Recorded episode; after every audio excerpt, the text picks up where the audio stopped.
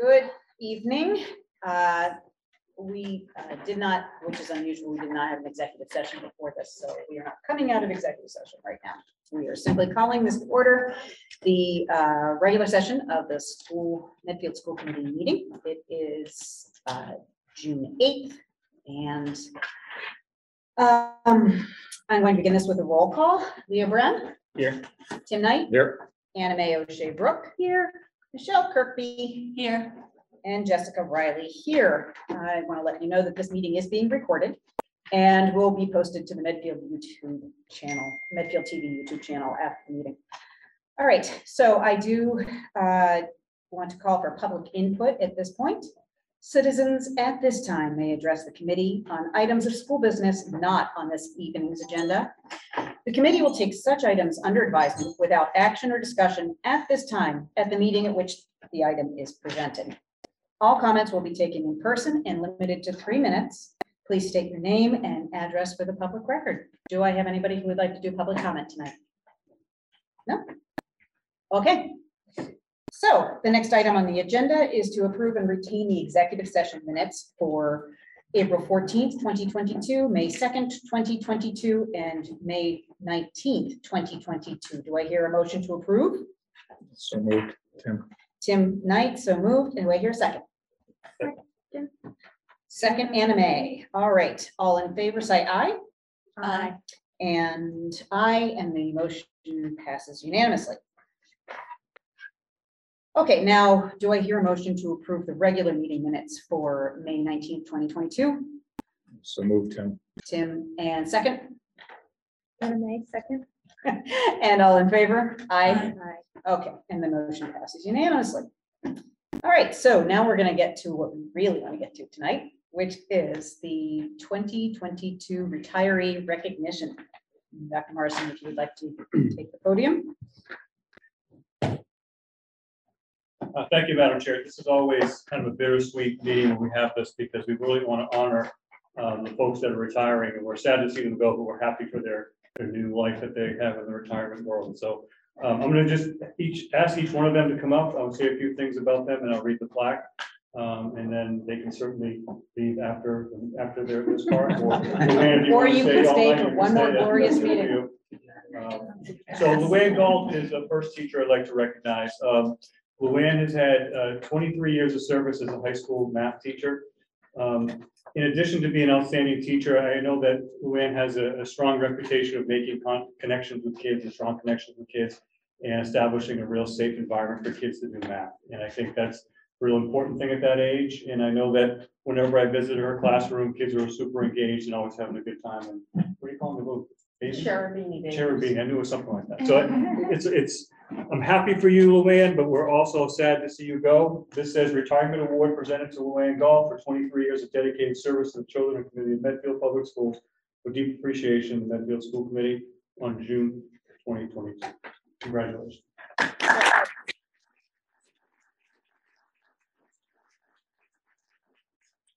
the way, 204 years combined of our retirees of service to Medfield. Nancy Giammarco is our next.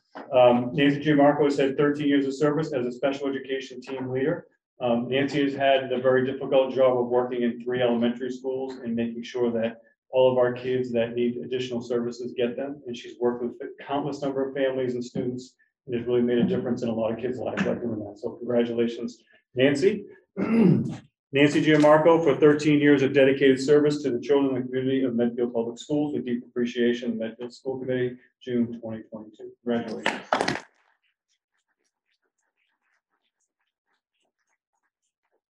Seth Willenstein is next. Seth is a 23-year veteran of the Medfield Public Schools as a middle school English teacher. He is known as an outstanding teacher in English, especially in writing, doing things like a lot of conferences and one-on-one work with kids. He also connects with kids outside the classroom as a coach. And even though he is a Lakers fan, we think that it's going to be a great retirement for him. So Seth, congratulations for 23 years. Oh, that's right. I forgot about that. For 23 years of dedicated service to the children and the community of Medfield Public Schools with deep appreciation of the Medfield School Committee, June 2020. Right.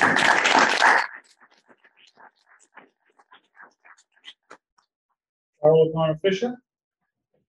Carol is 20 years of service, the Memorial School kindergarten teacher assistant. And I think whenever you see Carol in her element, she always has a smile on her face, and that element is in a kindergarten classroom. She always does a great job with the kids. And recently she's taken on a leadership role within the Unit B. It's done a great job with that. So we spend a little bit more time together, don't we? Yes. Going through that, but I just want to wish her the best. She was working our kindergarten when we transitioned from just having a half-day program to a full-day program. So congratulations, Carol, on your retirement. 20 years of dedicated service to the children and community of Medfield Public Schools with deep appreciation, Medfield School Committee. Congratulations.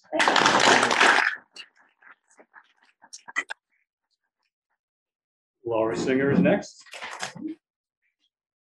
So when I think of Laura, I think of 32 years of service to the district as a reading specialist, and I think of how many kids that she's helped with a love of reading on those 32 years. Kids that at Memorial School, and they're just learning to read, they're just emerging readers, and I know that Laura has helped so many of them. So, but 32 years of dedicated service to the children and community of Medfield with deep appreciation, Medfield School Committee. Congratulations. Well done. And last but not least, sporting his best Hawaiian gear tonight, Thomas Quayle. Tom has been in our district maintenance department for 24 years. I think of Tom a lot when it snows, because Tom is one of those guys that works all night and gets us into school on time. Whenever we're all sleeping and we're wondering if we're going to have school, Tom is the guy that's been plowing and doing all that work.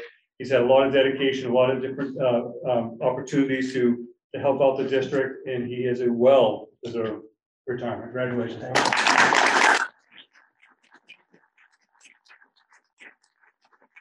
We have three other folks that are retiring that were not able to make it tonight. Maria Husick, who's our athletic trainer for 15 years of service. Ross Irwin is a high school math teacher for 30 years of service, and Heidi Opel for 24 years of service as a Memorial Grade 1 teaching assistant. So congratulations to them as well. We wish them the best in their retirement. Thank you. Don't we normally take a picture with you? We do. We have to take a picture. Good. Michael, you want to take it? Yeah, please. All right. All right, we're taking a picture. We're taking a picture. Yeah, we take pictures. This is what we do. Oh, I thought it was just you guys. It's just the chair. Oh, is it just me? Yeah, I thought so. I really hope we have some cover. Chair on one side. I wore my short shoes, my like behind the. Yeah, yeah.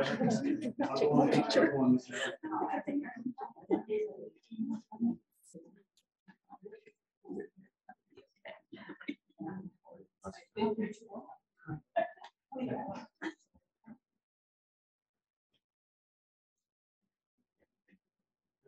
Yay!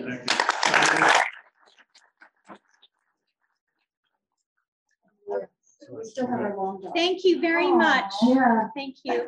Carol, how long were you, Carol? How long were you with Gator? 9 years. Thank you. Gator with kindergarten. Oh, really? Yeah. Yeah, you know how kindergarten they have the little. We were a B. Yeah. I think we were B. Because we had some. Who retired last year. I'm pretty much watching all of my children's teachers retire, and I'm trying not to take that personal. It's when they retire right after. It's right, yeah. Right. Spring phone. Right. All right. So the next item on our agenda is a senior project from report from Louisa and Dia, Louisa Brooke and Dia Yadapathaya. However, we're going to have them come next week to that next meeting so that we have time. I think they are off on their senior adventures this week, and I do not blame them. So at this point, we do have end of year updates, but I have been informed that our PTO person may not be here for about another 20 minutes or so. Which means that, do I have the MCPP person? Yes, please come up. All right. So Dr. Morrison, busy parking lot. We weren't sure it was. No, they were all coming to see you. I was a little bit nervous. They're coming to see the two Liz's. Right. Dr. Morrison, would you like to introduce? Sure. So our new co-presidents of MCPE, Liz Brothers and Liz Winkter. Congratulations, I think. Thank you. We've been there. It's good. It's good. All right. Shall we start? So dear members of the school committee and members of the public, thank you for giving us the opportunity to speak with you tonight. We are Liz Brothers and Liz Winkter, and we'll be serving as co-presidents of the Metro Coalition for Public Education for this upcoming year. Our all-volunteer board consists of individuals with a variety of interests, backgrounds, and skill sets. We raise money through a series of community-based events and activities, and then we give that money back to schools through grants requested by teachers, staff, and administrators. We have funded a wide range of programs and initiatives such as public speakers, curriculum tools, digital innovations, and facility enhancements, among others. We pay particular attention to academic needs that exceed the parameters of the school budget. We don't come up with the ideas, the grant applicants do, with the support of the school administrators. We just make those grants a reality so long as they meet our mission, which is essentially to support innovative programs and curriculum enrichment. So our goal this year was to try to return to normal programming to the extent that we could. So after a year of mostly holding virtual events, and for the most part, we were successful. But reflecting that, much like our schools and students, we really wanted to get ready to embrace that return to normal. We were very eager to support our schools and get back in. So we kicked off our year at Medfield Day with our MCPE booth. This year, Medfield Day was really a special experience as it was one of the first celebrations that Medfield residents experienced after the social distancing for many months. Our first fundraiser this year was Fall Fest at the German American Club in Walpole, which was very attended and actually sold out. At the beginning of December, we held a virtual wreath-making class in recognition that some members of our community might not be so ready to be back in large crowds. And in March, we held our 15th annual Spelling Bee, which brought together 383 spellers and teams from Wheelock and Dale. And this was really an exciting event because at this point, only the fifth graders had an opportunity to participate. This was brand new to the younger kiddos. This event really could not have been successful without the help of so many teachers, administrators, and community members who volunteered their time. And finally, we closed out the year with our Blue Ribbon campaign, which allowed families to recognize teachers, staff, and administrators who made a difference in their students' lives this year. Over 75 educators and staff were nominated and honored at, on social media and at MCPE's annual meeting. Awesome. So as we said, MCPE's purpose is to fundraise and fund grants that bring unique, innovative, and enriching ideas to our school.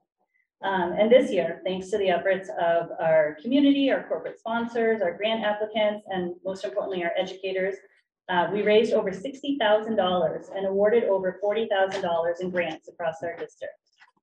This year's grants enhanced the education of students in pre-K through 12 classrooms.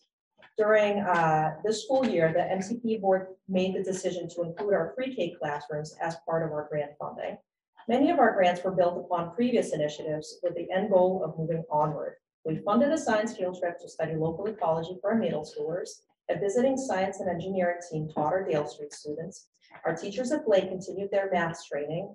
This professional training began a few years ago, and our teachers were ready to take on phase two of this learning in 2022. And the perennial third grade day at Rocky Woods was granted new supplies so that our students can continue to celebrate their learning in this most memorable ways. So we also funded a few grants that helped our pandemic learners have an opportunity to get their wiggles out now that they're back in the building. Wheelock will have a sensory path in their hallways. We had an awesome hip hop assembly at Dale that infused diversity in the arts.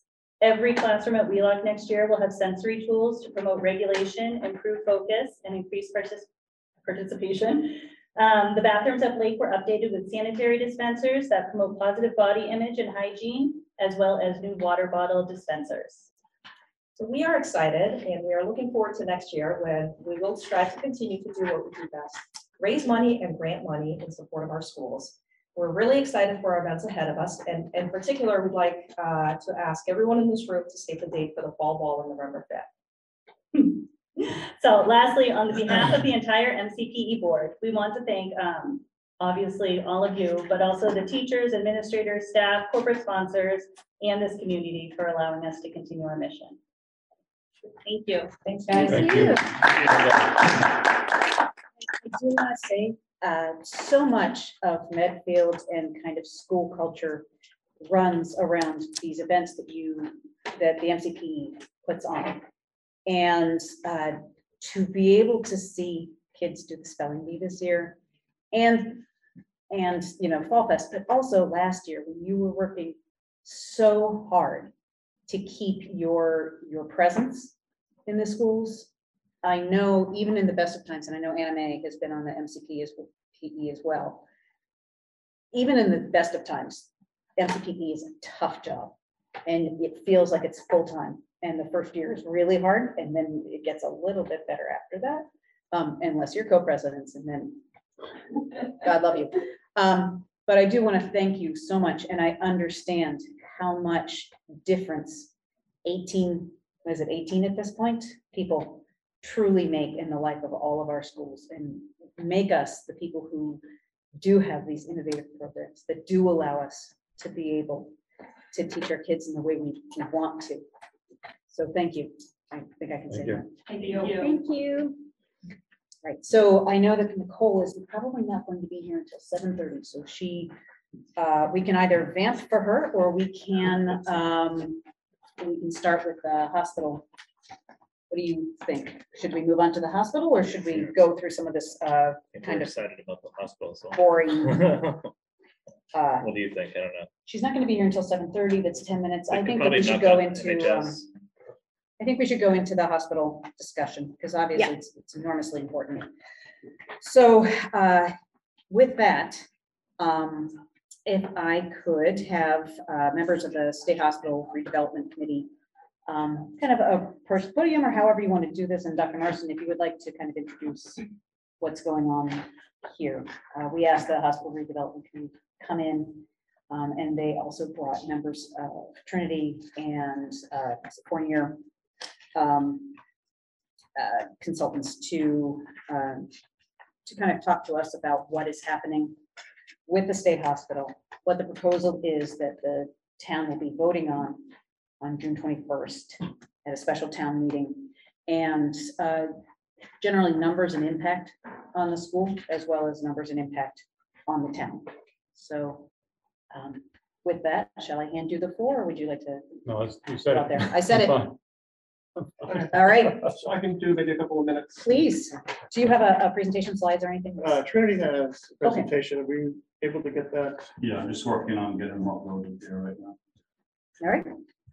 Thank you, Todd. I'm just going to spend a few minutes, but I don't know how much time it takes to do your presentation. So I just want to first say thank you for including us on your agenda here tonight. I'm Todd Trabucco. I'm chair of the Medfield State Hospital Development Committee, and I'm joined by one of my colleagues on the development committee here tonight, Johnny Martinez. And we also have with us Jim Key, one of the founders of Trinity Financial, Verda, Trinity Financial, and the Fiscal Impact Advisor, Fougere. So just probably to hit the high points, and then we can talk in as much detail as you would like. As a development committee, we've been working on the state hospital redevelopment for about 4 years. Our committee was formed by the selectmen after the 5 years of master planning to go and see in sort of the realities of the real estate world if the town's master plan could be, if it was viable and it was feasible. So it's really been focused on implementation and potentially execution. And so a key part of that was to issue a formal request for proposals that is required under the state's procedures whenever a town is disposing or selling or leasing municipal property. So can you tell us when that happened? The RFP, just so that people who are watching. The RFP was issued in April of 2021. Okay. So, you know, prior to that, we have done some outreach to developers, kind of non-binding information gathering.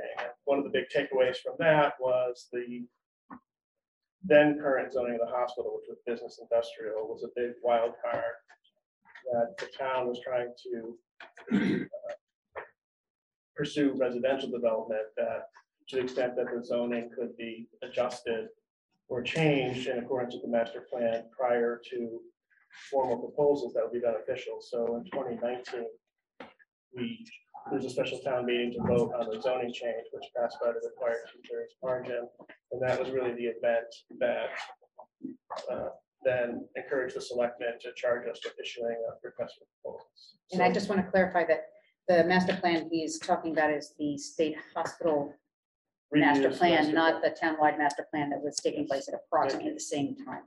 So there's a lot of master plans, a lot of planning, working on action. Right.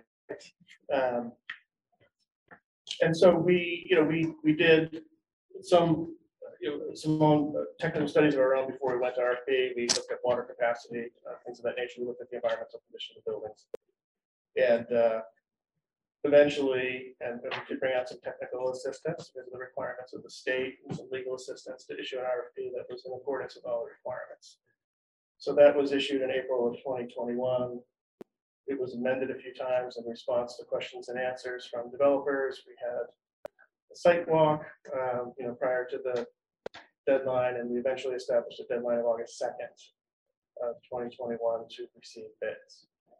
So, I think I do want to mention, you never know what you're going to get, right, when you go through a process like this. So we had a formal marketing plan that, went out to just from the state's list that we worked on together,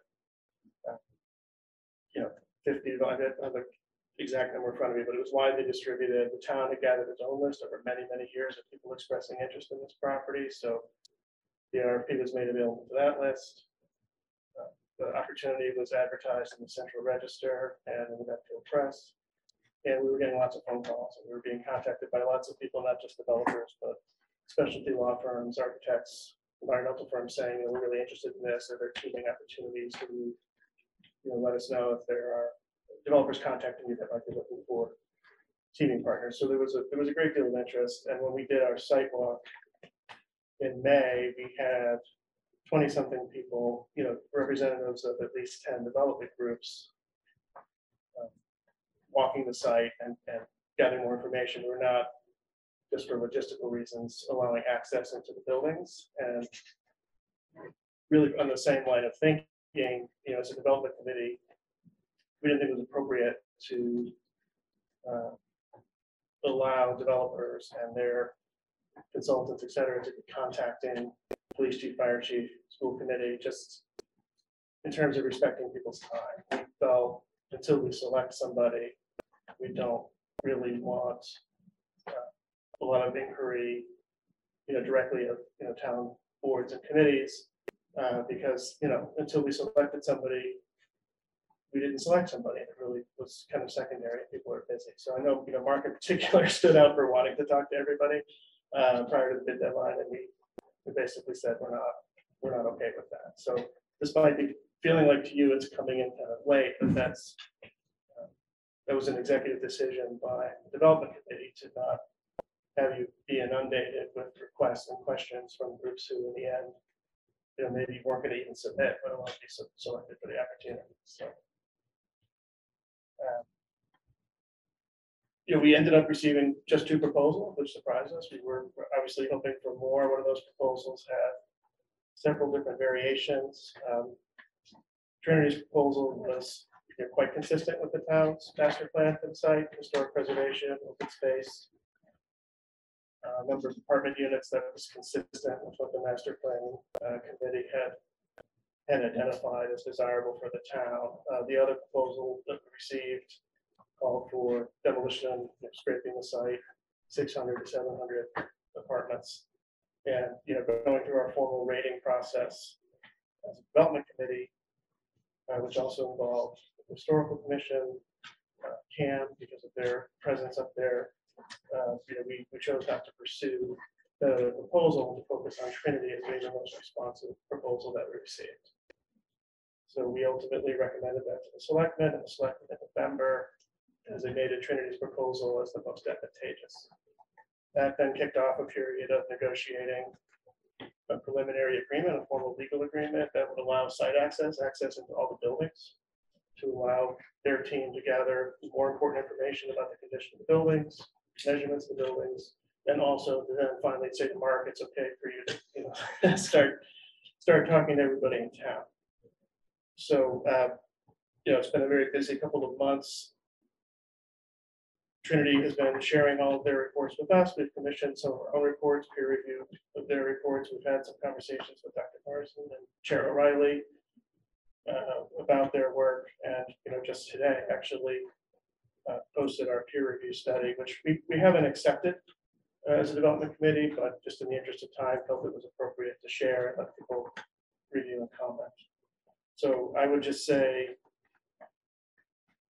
from the development committee perspective, our goal here tonight is to make sure that we're hearing from the school committee. We've had some some terrific early conversations with some members and the superintendent, but we want to make sure we're doing our best to understand your questions and comments about the proposal and getting you answers that you need leading up to the special town meeting, which has been scheduled by the town now for June 21st.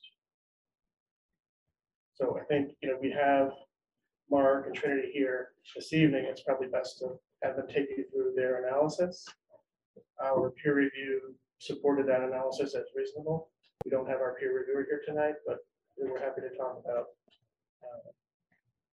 their work, our peer review of that work, your comments, questions, etc., just to make sure that we understand any concerns or questions that you might have. Sorry. Yeah, sorry, before that, the next crew is up. First of all, thank you for serving on this committee. I know it's a lot, so thank you. But why do you think you only got two proposals? If you had 20-odd people or maybe 10 different developers walking the site, yep. Did you reach out and say, well, why don't you put in the bid? Or was there a consensus of?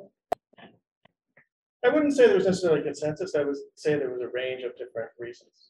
And right, so I would some examples. I would say some developers looked at it and just ultimately decided their business is really geared towards new construction, and where the town had specifically stated it was a goal. And in fact, the town's agreement with the state to buy the hospital in 2014 had a good faith effort at historic preservation of the building. So there were some developers who were interested, but as they really got into our plan and the buildings, realized this is really a historic tax credit play. And even though they had done some historic renovation in the past, they really were more focused on new construction, new build, with maybe, so I had one developer, large developer, who'd done other state hospitals say, this was really seemed to be 75% historic rehab or more. If it was the other way, if it was 75% new build and 25, that would we would have come in and it's a great project, good luck with that. We had others say the town has a bylaw for 25% affordable housing. If you were looking for 100% affordable housing, that would be a business plan because there's other resources we could tap into. But you really are looking for a predominantly market rate property, yet with still affordable housing. So you're kind of a tweener, you're not 100% affordable, you're not 100% market. We could do it. Do we think we'd be the most competitive? Do we want to spend all the money exploring a bit? We decided to pass. We had others say, we're expecting a lot of competition. We're not sure we could win. I think it was known early on that Trinity was really known for historic preservation. I was very interested. I think tracking the site from the time the town bought it or before. So I think they just decided in the end, can't win. We don't want to spend the money and the team and the plans and everything to feel like we don't have a great chance. So I would say those are some of the reasons. Okay. Can you remind me, was in the original RFP, was CAM a part of that RFP in terms of looking at donations or funding for CAM? No, we asked as part of, so we have four main criteria for the RFP and then sort of sub groups within that. And we did specifically ask because the town had already entered into a 99-year lease with camp for the chapel building and infirmary. We did specifically require developers to tell us how their project would interact with the CAM proposal. And what their thoughts were about having a complementary housing project. And was that considered a negative or a positive in general when you spoke to other developers about having Canada? I think it depends on the developers. I think most of them is very positive because they're thinking, okay, this is a big complicated project. If there's already a sense of place, if people are coming up here to go to concerts or see artwork, or there's some activity in the campus, that it helps draw people and makes it a more desirable place for people to live. Were there any discussions around local agreements, anything around police, fire, infrastructure for towns, schools, anything like that in any of the RFPs, or is that something that's coming after or within this discussion? We asked for an assessment of fiscal impact. Okay. And the initial study that we received from Trinity, I think you probably saw that it's been updated, but it was included in the initial proposal. The other proposal we received had some very, I'd say, high-level numbers, which were really impossible for us. I remember us communicating about that. To evaluate. Same thing with Trinity, it doesn't quite. Yeah. So we've only just gotten the numbers and had the peer review within the last week.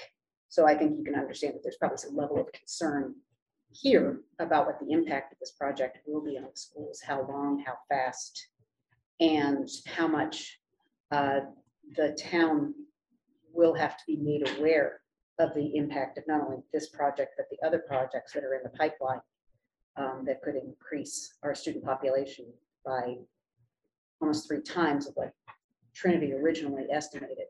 So I think as we're talking tonight, it would be very important for Trinity and for the committee to kind of weigh in on how those kinds of impacts will be made to help our town, which is financially strapped, although it may not look like it. We play very, very close to the line because of our residential tax rates. And there is a lot of concern, I think, not only amongst the population, but certainly amongst the community, that there is a greater net negative, then there could be a greater than a net positive in terms of school. So it would be most helpful if, as you were going through your presentation, you really speak to us about how it is that we can mitigate those issues over time, and what kinds of proposals we can do that will make it possible for us to be able to continue to have the kind of school system that will drive people to your rental units and to your affordable housing, and how that will then help the tax base for the school. So I think that's very important to us to hear. Right, tonight. And so we certainly acknowledge and agree with the importance of that issue and being able to respond to questions about that and establish a comfort level. But at this point, with any negotiations, there has not been a set dollar amount aside from the money that's been given to CAM, which is now, what is it, the Bell Forge organization. But at this point, within any of the negotiations or any agreements, there is no local agreement money or mitigation money. Oh, are you talking about the $1 million donation? Yes. Right. So that's to CAM, but that's not to mitigate anything. Yeah, let me address that. So that was not something the town negotiated, on CAM's behalf. That was a decision made by Trinity to do that. So the town is not considering the donation to CAM to be part of what the town is receiving for this project. So what the town is receiving is there's a $2 million acquisition payment. There's up to $525,000 of technical cost reimbursement to the town. So let's say the proposal passes at town meeting, it goes to permitting, and eventually goes to construction. The town might choose to hire a construction manager, other consultants to ensure. And obviously taking on all of the infrastructure that needs to go in to support. Right. So and maybe I should have said there's some benefit there. But that does not necessarily help the schools with the benefit of increasing, as we've spoken about, the infrastructure that needs to happen in order to have us cover a much more significant route in terms of busing. The number of students who will come, particularly now that we know that many more of these units will be 3-bedroom than we were anticipating initially, and that there is a mitigation cost to this. And you know, quite frankly, it is some of the most beautiful undeveloped land on the Charles River, and it's going to go for $2 million. And the $1 million donation to a 501c3, which is a beautiful thing. I'm not against it. I think it's a great thing. But where do the schools end up in that? Right, so I think that that's kind of where we are. I know we're here to talk about that tonight. I just do want to clarify a couple of points, and maybe I should start by saying, I mean, the proposal is for the town to transfer about 45 acres of 127 acres that the town owns, and those 45 acres, I would say, are characterized by the brick buildings. Yeah. Yep. So Trinity's proposal is to historically rehabilitate all of those buildings. Except for two. I have to say, just to clarify, I love Trinity's proposal. I love what they're, you know, personally, I have looked at it and thought, this is great. As much of the unicorn plan that kind of master plan came up with, I think this is pretty close. But at the same time, we have to think about the practicalities. Right, this as well. For others who may not be totally familiar with the proposal, the town is keeping all of the open space and the green areas, as well as the arboretum area, which is characterized by the single-family home. So we would be voting to authorize the selectmen to sell about a third of what the town required. Trinity pays all the environmental remediation costs, which right now are, you know, in the 2014 agreement with the state, we're on the, you know, we bought some liabilities. Yeah. That's estimated, and I don't want to hold anybody this number, but they're thinking $20 million. All of the infrastructure would be paid for by the project, and master plan predicted that about $26-27 million. So, yes, it's a $2 million purchase price, but these costs that the town would otherwise expect to incur if held the property would be borne by Trinity. Although none of the infrastructure costs would be incurred by the town if we held the property in perpetuity. Right. So it's kind of a wash on the $20 million there, but it is, it's important. You know, I think you're going to own $20 million of contaminated buildings. If you never go forward with a project, I agree, you want to incur the infrastructure, but the $20 million is we already own. Yeah. So again, I don't want to take the focus off of the schools, which I know is what we're here to talk about tonight, but if behind the question is why only $2 million, I think, you know, one of the I think behind the question is how are we going to mitigate the effect on the town. Just $1 million left? Are you splitting with the state? Oh, I'm sorry. If you're going to talk, you need to approach chair, and it's during public comment. Thanks. Good question. Don't we split the $2 million with the state? So it's not a 50-50 split. But there's a sharing formula, right? So any sale under the 2014 agreement or lease, for that matter, is split with the state. So the town expects the net about $1.5 million, $1.6 million, based on the formula. So. I don't know if at this point it's best to sort of dig in. I had one follow-up question before transitioning. Did the committee, when you had two bids, did the committee talk at all afterwards and say, hey, we want to change requirements, open it up, run a different RFI? But I'm just curious what kind of conversations did you have? We actually met, and the deadline was August 2nd. We met on the evening of August 2nd to talk about that. We had some direct questions from people attending our meeting. Should we just redo this? And I think the feeling was we're tracking the master plan that was adopted in town that, you know, at one point there were 3,000 resident interviews, and we had at least one proposal that, you know, basically said, this is what we think you're asking for, and that, you know, we're proposing to do it. So we didn't feel, based on the feedback we were getting from developers who didn't bid, that if we rebid it, we would necessarily get a different result. And we didn't feel like, based on the master plan, and kind of not even literally the master plan, but all the 5 years of discussion that went in the master plan, that as a committee, we were willing to strike some of the criteria that people in town had said was important. I have one logistical question, Todd. Can you tell me specifically why it is important for the town to do a June 21st, as opposed to at one point people were talking about perhaps pushing it out to September, and now we have to reduce our quorum, or at least the select board feels as though we need to reduce our quorum in order to make sure that there are enough townspeople there to actually get to a 2/3 majority to be able to vote for this. So what is the time pressure here between receiving this essentially our peer review, which kind of backs up whatever Trinity's doing, and whatever Trinity's numbers have come up with. And I'm not saying that your numbers are incorrect. In fact, you know, it's really that there's a lot more going on in town than just the Trinity proposal in terms of the impact on the schools. But what is the, what's the date? What's the time pressure right now, as opposed to being able to have a town meeting in which there would be potentially more people who were able to vote on something that was so important, June 21st as opposed to in September. Yeah. So on the, you know, the quorum, I can't speak for the selectmen on that. I don't know if you were at their meeting last night. They had a pretty lengthy discussion on it. You know, yes, I think from our point of view as a development committee, you know, we're trying to negotiate the sale of a property in accordance with the towns that they want. If we're, you know, we're in a rising interest rate environment, we're in a rising construction cost environment. We realize it would be ideal to have the meeting at another time and not around the end of the school year, but to go from June to October or maybe even November, in our view, creates other risks. One risk is the developer is still willing to do something at that point.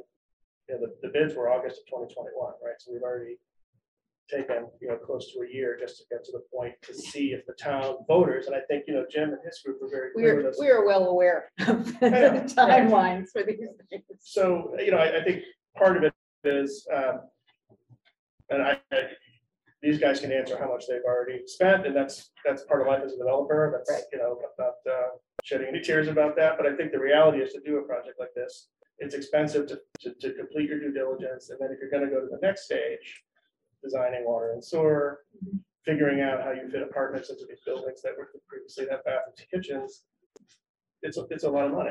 And, you know, I think they are very prepared to spend that. However, you know, they would like to know that the town is behind the project. Thank you for your good humor in me being as pointed and directed, because this is the first time that we've really been able to talk about this as a committee, and given that it is coming up so soon, and we only have one more meeting before this, and that we have not really been able to speak to Trinity or anybody else, you know, before this point. It's almost like it's a fait accompli, but I think that we really do need to raise these issues. Well, I've been following the project since I moved here, because this was going on the year we moved in, was the vote to actually purchase the property. I'm a little underwhelmed by how long it took for us to do something with it, to be honest. Yeah, but it is. And of all the proposals I saw, the two proposals, for some reason I thought I saw another rendering, but I liked Trinity's the best, obviously, as well, because of the nature of which the historic buildings and everything else. So I agree with Jess. Obviously, we're here to talk about the impact on the schools, but also hear from them. And I do want to thank you for your time. No, we appreciate being familiar with the time. I know we all know how long it takes to develop this sort of thing. And also, I think, you know, when the selectmen did sign the preliminary legal agreement and formally kicked off this period of due diligence, it was the very end of March, right? And we did reach out at that time. However, everything's leading up to annual town meeting, right? And it's not a good time for anybody. So we understand and we appreciate it. We're very happy to be here tonight to talk to you about it as much as you can. Thank you. So, Jim, are you going to? Yeah. You know, when I pulled up on the park forward, Madam Chair, members of the board, Dr. Morrison, thank you very much for having us here tonight. When I pulled up in the parking lot, it took me 10 minutes to find a space out there. I was terrified. Did this many people? As were we all. Yeah. This many people come to a school committee? Only on Zoom. Fortunately, something else going on. Actually, you directed me to the front door. I wandered around. Where do I go? So where do I begin? I'm going to turn it over to Amanda in a minute. She's got a lovely PowerPoint presentation for you. And then we're going to turn it on to Erin from Fougere Planning and Development, who will do a deep dive on what this means for the school department and the school committee, the kids now, the kiddos, as somebody mentioned earlier. And we welcome your feedback on that. It has been peer reviewed, which we just got the peer review literally this afternoon ourselves. As did we. One thing I made clear before we were done, the first comment I want to make is I can appreciate your questions about what makes Trinity so smart that 60 developers decided to pass on this, and we decided to take it on. And sometimes I wonder about that myself. I mean, to answer that question, you have to know a little bit about us. We take on the hard ones. We have people working in our company, many of whom have been there for 20, 25 years. And their reason being is taking on projects like this. And why? Well, it requires a lot of skill. It requires a lot of experience. But I think what motivates most of us is the joy that we get when something like this gets restored. That's many a dark night, many a low point, many a fraught moment along the way. But when this thing gets done, it will make all of that worthwhile. And that's kind of who we are as a company. I seldom read master plans that are this thick, but for some reason I can't explain it. Maybe it's a little bit fortuitous, but I read this one from cover to cover. And Madam Chair, your comment about plans and master plans flying all over the place. That's why generally I don't really spend a lot of time. But I was curious about this. And then when the RFP came out, our mission was basically to give a mirror image to what that RFP wanted. The RFP incorporated everything or most of what the master plan process had revealed. And what we did is we basically said, this is what the town wants. This is what it's going to get. And it requires a lot of moving parts, requires a lot of resourcefulness, a lot of experience, but in the end, courage. As I've said from the very beginning, this is a rescue mission. If something like this doesn't work, then it's inconceivable to me that those buildings can have a future. That to this day, as I drove around last night, the water's getting into those buildings.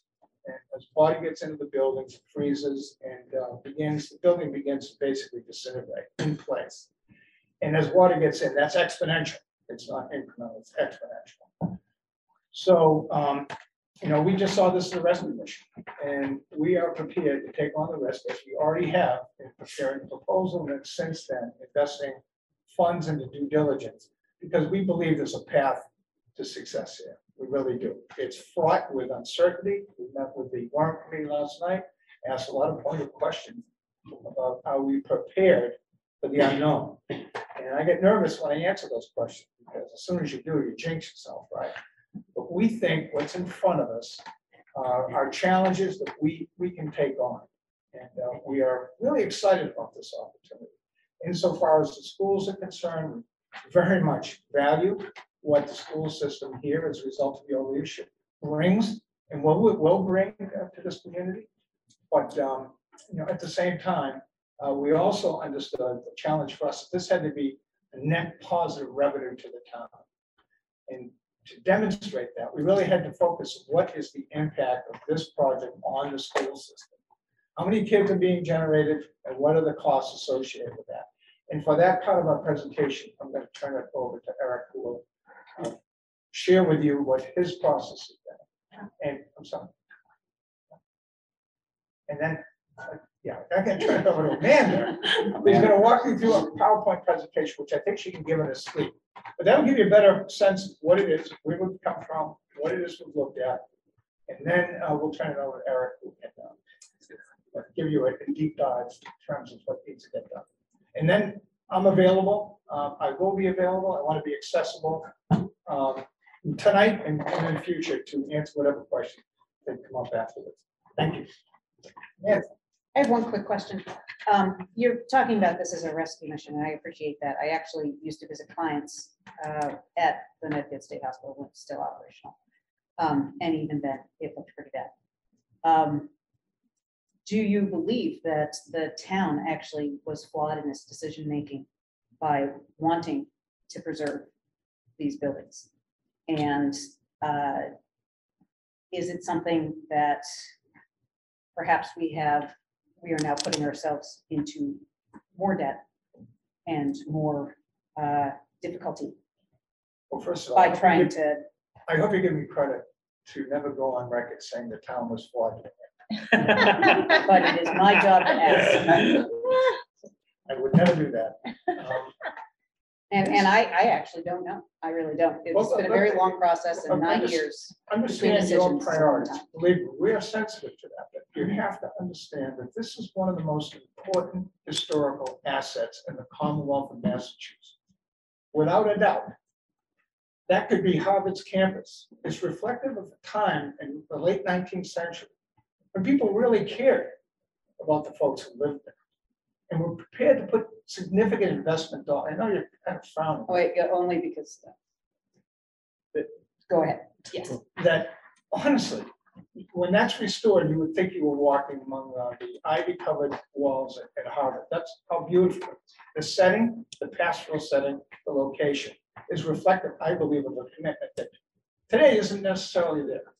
So, in preserving this important historic asset, I think. Education, and incidentally, we would welcome an opportunity to take your kids up there, talk to them about all about the details of restoration as an educational exercise. We love the process. We know a lot about it. I think some of the kids might enjoy that, and superintendent would be more than happy to arrange those kind of things. We think your kids would really enjoy it. But having said that, this is a crucial historic asset that really should be preserved. Mm-hmm. And whatever time, whatever troubles, whatever uncertainty, we're prepared to make that commitment to try to get this vision into a reality. Okay. Thanks. Hi, everyone. Thank you for having us. I'm Chairwoman of the board. My name is Amanda Alberta. I work with Trinity Financial, and I can go quick. Okay. I tried to wear my Medfield High School colors to be in school spirit today, and I'm not going to waste your time with anything you don't need to know. I know that most of you are up to speed with this presentation. So in the back of the folders that I handed you, you have a printout of the presentation. You can follow along. Folks can see screens, right? So I'm just going to walk you through our proposed program of the redevelopment, give you a quick update on due diligence, and then we will go into the fiscal analysis specifically affecting the schools. Like I said, you guys don't have to turn around. It's the same thing that's in front of you as is on the screen there. So the proposed redevelopment program. Our proposal is to create 334 units of mixed income housing. So that's 75% market rate and 25% affordable.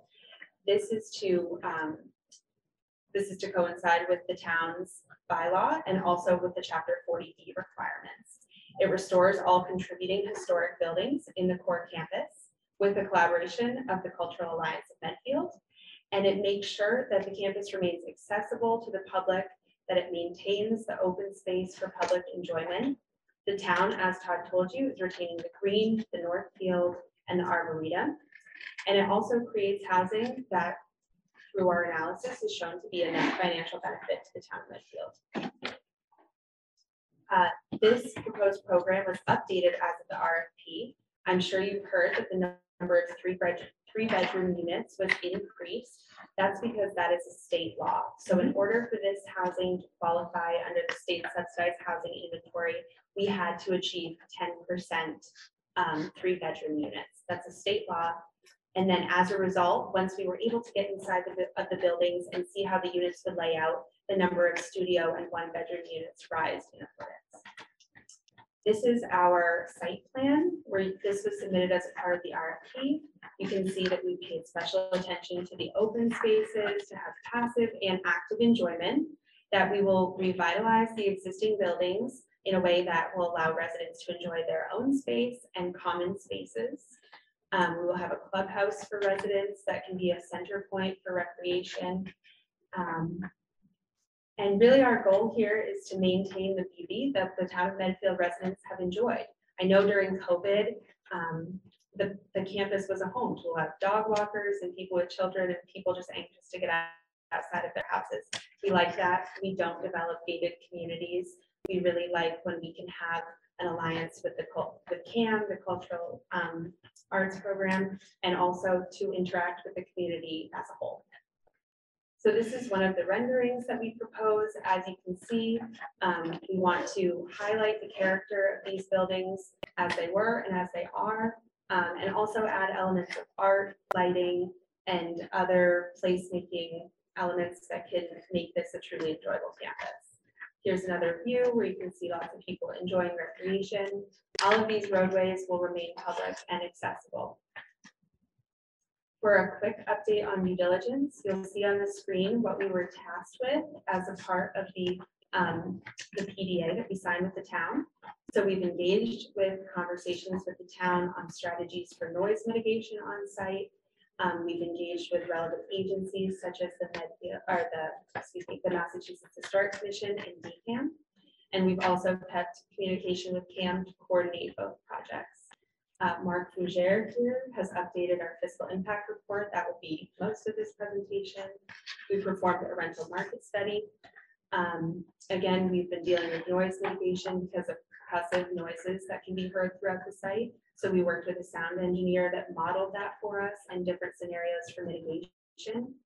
We've worked with Vertex on a hazardous materials assessment. As many of you know, the site has hazardous materials such as lead and asbestos. This was not a surprise, but during due diligence, we've had the ability to really catalog those and look into some of the cost impacts. Also on the environmental side, we performed an environmental assessment report to truly understand the amount of releases on the site and what remediation will take. We had a firm called Existing Conditions go through the buildings, and they used lasers to map out the dimensions of all of the buildings. I'm sure you can imagine with 29 buildings on the site, it's not easy to catalog all of the nooks and crannies and to understand how units might fit in there. So that's really the way that we were able to see how the buildings would map out with the units and what we could fit. It's like a puzzle. Also in due diligence, we've been working with our architect, Icon Architects, on the schematic plans. This is how we were able to arrive at our updated program. We've been working with our engineers, VHB, on an updated traffic study and water and sewer capacity study, both of which have been peer-reviewed and presented to their relevant boards at this time.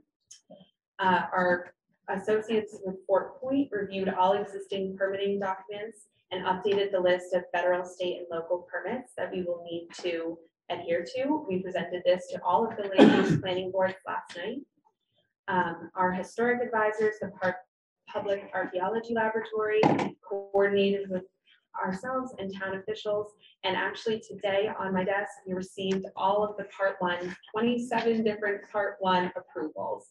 So we are already engaged with the Massachusetts Historical Commission and the National Park Service. Can I ask a question? Certainly. So one of the ways that we thought we would be able to mitigate 3-bedroom units was because frequently in historic buildings, they can reduce that by 10%. What was the decision process that you know of through the Mass Historical Commission or through the Mass Housing Authority that then flipped that decision? Certainly. So it's a DHCD requirement that right. 10% of the total units be 3 bedrooms. So in order for these units to count on the subsidized housing inventory for the town, we needed to adhere to that under Chapter 40B. Okay. So my understanding though was that at one point we were trying to negotiate to make that not as necessary within the 3-bedroom units. So I can comment on that. Please do, thanks. So when we issued the RFP, the town has a bylaw. Right, 25% affordable, and so that was a requirement of the RFP. When the proposals were received, we got into further discussions. It became clear that it was important that all of those apartments qualify for the subsidized housing inventory, which then triggered this policy. So, if the question is why was it 10% 3-bedrooms to begin with? That's why. I think the town clarified what was desirable. Then we had some conversations, and this is what you're referring to, about whether that 10%, could be waived. And I know the experience on Trinity's side in the past, and particularly historic rehabs, it was not impossible. But I think we concluded we're not going to know that before special town meeting, and therefore it made sense to pursue this program. So essentially, that's off the table at this point, that we will simply be going to 3 bedrooms, whether we could get a waiver or not. Can I comment on that? Please. And I'm being totally candid. I don't think. As am I. I don't think that's going to work. All right. And the reason it's not going to work is because There's a lot of space there. Yeah. The only way that would work is if you go and give them a pretty convincing argument that there's not enough space. Okay. I think one of the things we did with this study is to determine a fit plan for us. But we sized this anticipating the worst case. Honestly, I'm just going to be honest. I don't think there's going to be a lot of traction on that. I don't think it's going to be welcomed by DHC. I appreciate that. I really do. And I understand it's simply that. And the reason I'm being so focused about three bedrooms, and I think you guys know this, but for our owl friends at home, is that three bedroom units bring larger populations of children to town. And we adore children here, obviously. But I think our largest concern has always been how do we fold a larger population in a fiscally responsible way, and how do we make sure that each one of those kids and the kids who are continuing to be here and the families who depend on us to educate their children don't take a hit to their education. We understand that. I think one of the things that characterize our proposal, we have a lot of studios with bedrooms as well, and they see me in one of those someday. And the virtue of that is it happens to align with the market, because young people today cannot afford that two-bedroom unit. They can't, if they're singles or young married couples, they just can't afford the rent. They can't afford to buy a home. So making the units smaller, they're going to be beautiful, but they're also more affordable. They're more accessible. But that doesn't necessarily bring a lot of children into the equation. What's driving the children is really most of the three-bedroom units. Exactly. Unfortunately, I'm not sure we can get around that. I do appreciate that. Yeah. I do appreciate the fact that you guys told us that very early on, because we were able to submit our statement of interest to MSBA and include that possibility in there, because we were told very early on that that was a possibility that it could increase. So that was very much appreciated. Allowed us to keep that in the SOI and you know, anticipation that more students would come to that. But I wanted to make sure that we had kind of a clarity about why that that was. Yeah, I appreciate that. I think the other thing too. Understand is that by virtue of the 40B requirements, the town gets credit for all 334 units. I know. Yeah. So that's a significant benefit, which also I think protects the town somewhat from unwanted, unwelcome other projects which could be generating more. Yes, we understand it is the ultimate safe harbor. Thank you so much, Amanda. I do appreciate being interrupted. I just wanted to make sure that I did not forget. She's on a roll. Please keep them going. It's more productive to have conversations than for me to run through this in years. I also just want to add, before we decided that we had to increase the program, we did meet with DHCD and preview the project. Okay. So we really tried to do the groundwork to make sure that our answer was embedded. Thank you.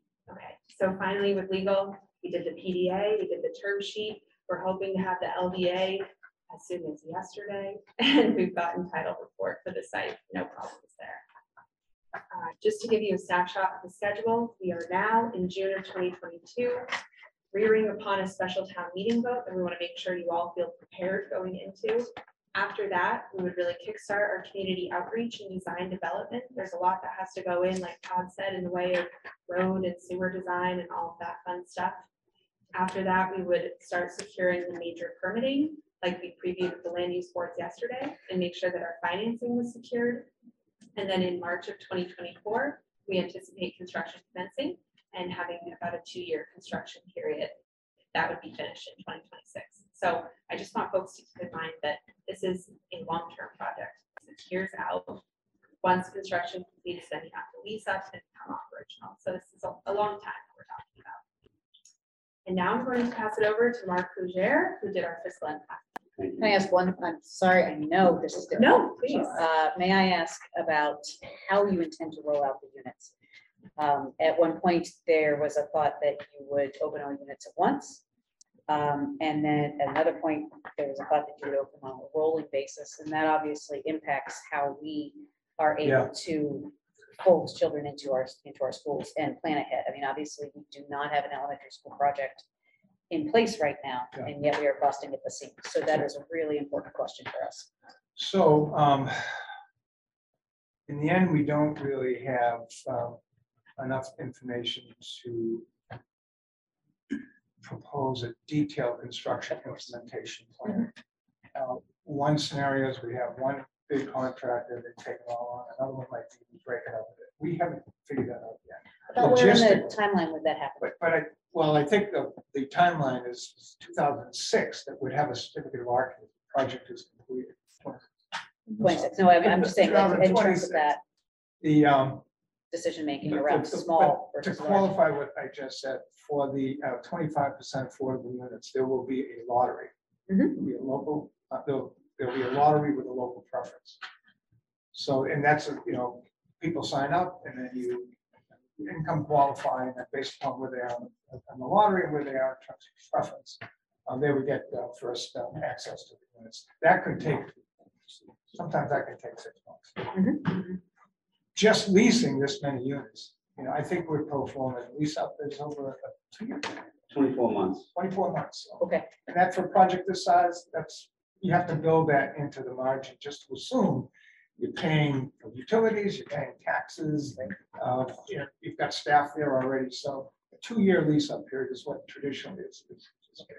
And I do want to be clear that this is not a concern for us on our part around affordability or OPB for children who may come into town with families who are going for affordable housing. Honestly, there's almost no such thing as affordable housing right now. So that is a very wide range of kids and families, and we welcome that. It's really more about how do we launch our plan as we're going into our strategic planning for the next 5 years to figure out when the town will need to start doing, or if they will need to do an override. You know, 2.5% does not necessarily go very far over a period of time. We're increasing our student populations. You know, we really do have some planning as a town to be looking at how we, even if there is income coming in, it's not going to be quite enough to offset all of the things that we need to take care of. So yeah, because I'll echo like a kind of the concern opposite. It's not you're making a proposal on land to develop it, and we're excited to hear you mm-hmm. know your impacts parts. I think a lot of this dialogue here is also for the committee to take into consideration as they're going back to selectmen, and so they're hearing our concerns. You know, I know nothing you can do about them, but just so that people hear them and the sure. people at home hear them too, because people. I don't know why, but they actually watch these things when they get posted on YouTube later on. So. Sometimes that's good, sometimes it's not. Watching with interest as well. Yeah. Yes, I actually ran into someone from the Warren Committee this afternoon, and I agree. I think that yeah, they're probably you know we'll hear our concerns as well, and there's a reason why we were trying to build a new elementary school. Right? We have space issues, and so I will let this gentleman though get going because. The areas of not so much questions, because I think, like I said, I think you've done you're sharing your due diligence with us. Mm-hmm. The question, my comments will be more for the public and for the town to take the consideration on behalf of your proposal. So, sure. I guess I wouldn't want to say we're critiquing your work because we're not. We're like want to make sure we're asking the right questions, make sure we have all the information, and we're asking them on behalf of our constituents at home too. So a lot of this. Sorry, sir. Okay, Eric, Mark, whatever your name is. Mark Fougere Planning and Development. Thank you for inviting me here this evening. This is actually my third time in the community working on different projects, and third time around with Dr. Morrison. So we know each other very well, and we're a very beautiful community. And just to touch on, so fiscal impact report has two purposes. One, we look at what type of revenue could potentially come out of the development. And then we look on the other side of the equation is well, what type of impacts are going to occur to various town departments. And the three departments we typically concentrate on, depending on the program, obviously, is police, fire, and schools. And that's the case here. Obviously, there's DPW will be involved and a few other departments, but the main focus was on those three departments that have direct impact along with DPW. So just to talk about timing again, not to belabor the point, but the projects that were highlighted that are under construction today in the community that were highlighted by the peer review, they're under construction now. So very soon you're going to know what type of impacts are coming out of those projects. Actually, one of them I did a fiscal on, so I'm going to be interested to know how many kids come out of that. We're 4 years out, and as just noted, it's going to take 24 months to lease out, you know. These children aren't going to drop out of the sky and show up on September 1st, the first year. Don't laugh, it's happened. So, well, I mean, it's just not going to be available. So it's going to take some time to roll out. You're going to have a good idea very soon, within 6 months, of what's happening with these projects that are under construction now, and then will be coming later. So from a planning perspective, and I'm a big advocate of planning as a professional planner, that's good for the townspeople here. So not surprising, the school department is one of the biggest budgets in the community. 57.9% of the budget is schools. I met with the superintendent I just promoted, noted relative to the project. He's very accessible and is very helpful with this report. I couldn't completed the section without his input. Actually, twice we met to talk about it. Enrollment trends. Looking at the three components, elementary, middle, and high school. Elementary lately has been relatively stable. There has been some decrease in enrollments in the middle and high school over the past 6 or 8 years, which actually is not surprising, and it's common in many communities in the region. For this project, we looked at a couple different methodologies to try to come up with an estimate on the number of school children, which is always a very important question that you folks typically have. We have quite an in-depth database. I went through that database and came up with some communities that I felt would reflect Medfield and what type of impacts may occur here. They were Concord, 3 projects in Newton and Lincoln Woods, a total over 1,100 units. We pulled out the one beds, which typically don't have that many school-age children in them, and came up with a derivative or ratio of 0.492 students per unit. When we apply that to our project, we come up with an estimated 66 school-age children. I also have in there the Park apartment building, which is an existing apartment building in the community. That's a little bit different because that's 100% affordable, but I wanted to give you some reference of that because there is a difference between market rate, and that was mentioned earlier, and affordable units as far as the impacts on the town. But the park gives us some guidance on the future, and I'll get into that later. Another option we looked at is I have access to data over 1,000 units where we actually know what the enrollment is in the unit type. And as I noted, and as you'll see in this table, there's a big difference between the number of students, and the chair mentioned this, in the market rate units versus the affordable units. Not surprising, there's more children in the affordable units. And that's the case, and grows as it goes from 1 bedrooms, 2 bedrooms, and 3 bedrooms. With this methodology, we came up with 61 estimated school-age children. So we've come up with a range of approximately 61 to 66 school-age children that may reside in the proposed development. I believe superintendent vetted these with the town's consultant, NASDAQ, and they supported these findings, and I've used them elsewhere in the region for other work. One of the questions that Dr. Morrison was very concerned about, and it's always hard to predict, is, you know, if 30 kids show up in first grade, that's a problem. And what type of spread is that going to be? And looking at the data from the park development gives you a good indication of what might happen here. They're really spread throughout the grades. There's really no single large component from that complex. And based on the percentages of grades at that facility is what I project here at this facility. It's the best guess, I guess, that you have. The fact that that's here in the community already gives you an indication of what might happen in the future. It's not surprising that more of the students are in the lower grades. That's typical, but it is spread out throughout the grade levels to give you an idea of where that impact might be coming from, which is obviously a concern that was just discussed. So when we look at cost, there's a couple different approaches that we use. One is average cost approach, and that's basically looking at two sets of derivatives. You know, the total cost of the school department divided by the number of students, which I think averages here about $14,500. It's a very simple way to look at it from a cost perspective. that number is interesting, but it really isn't helpful when you look at what's the impact really going to be on the school district when one new child comes into the school district. And what we try to do is drill down a little bit more and come up with a better idea, talking with superintendents and other people in the community, which is called the marginal cost approach, where you interview department heads that know what's going on in the department. We provide data to them, like the police and fire.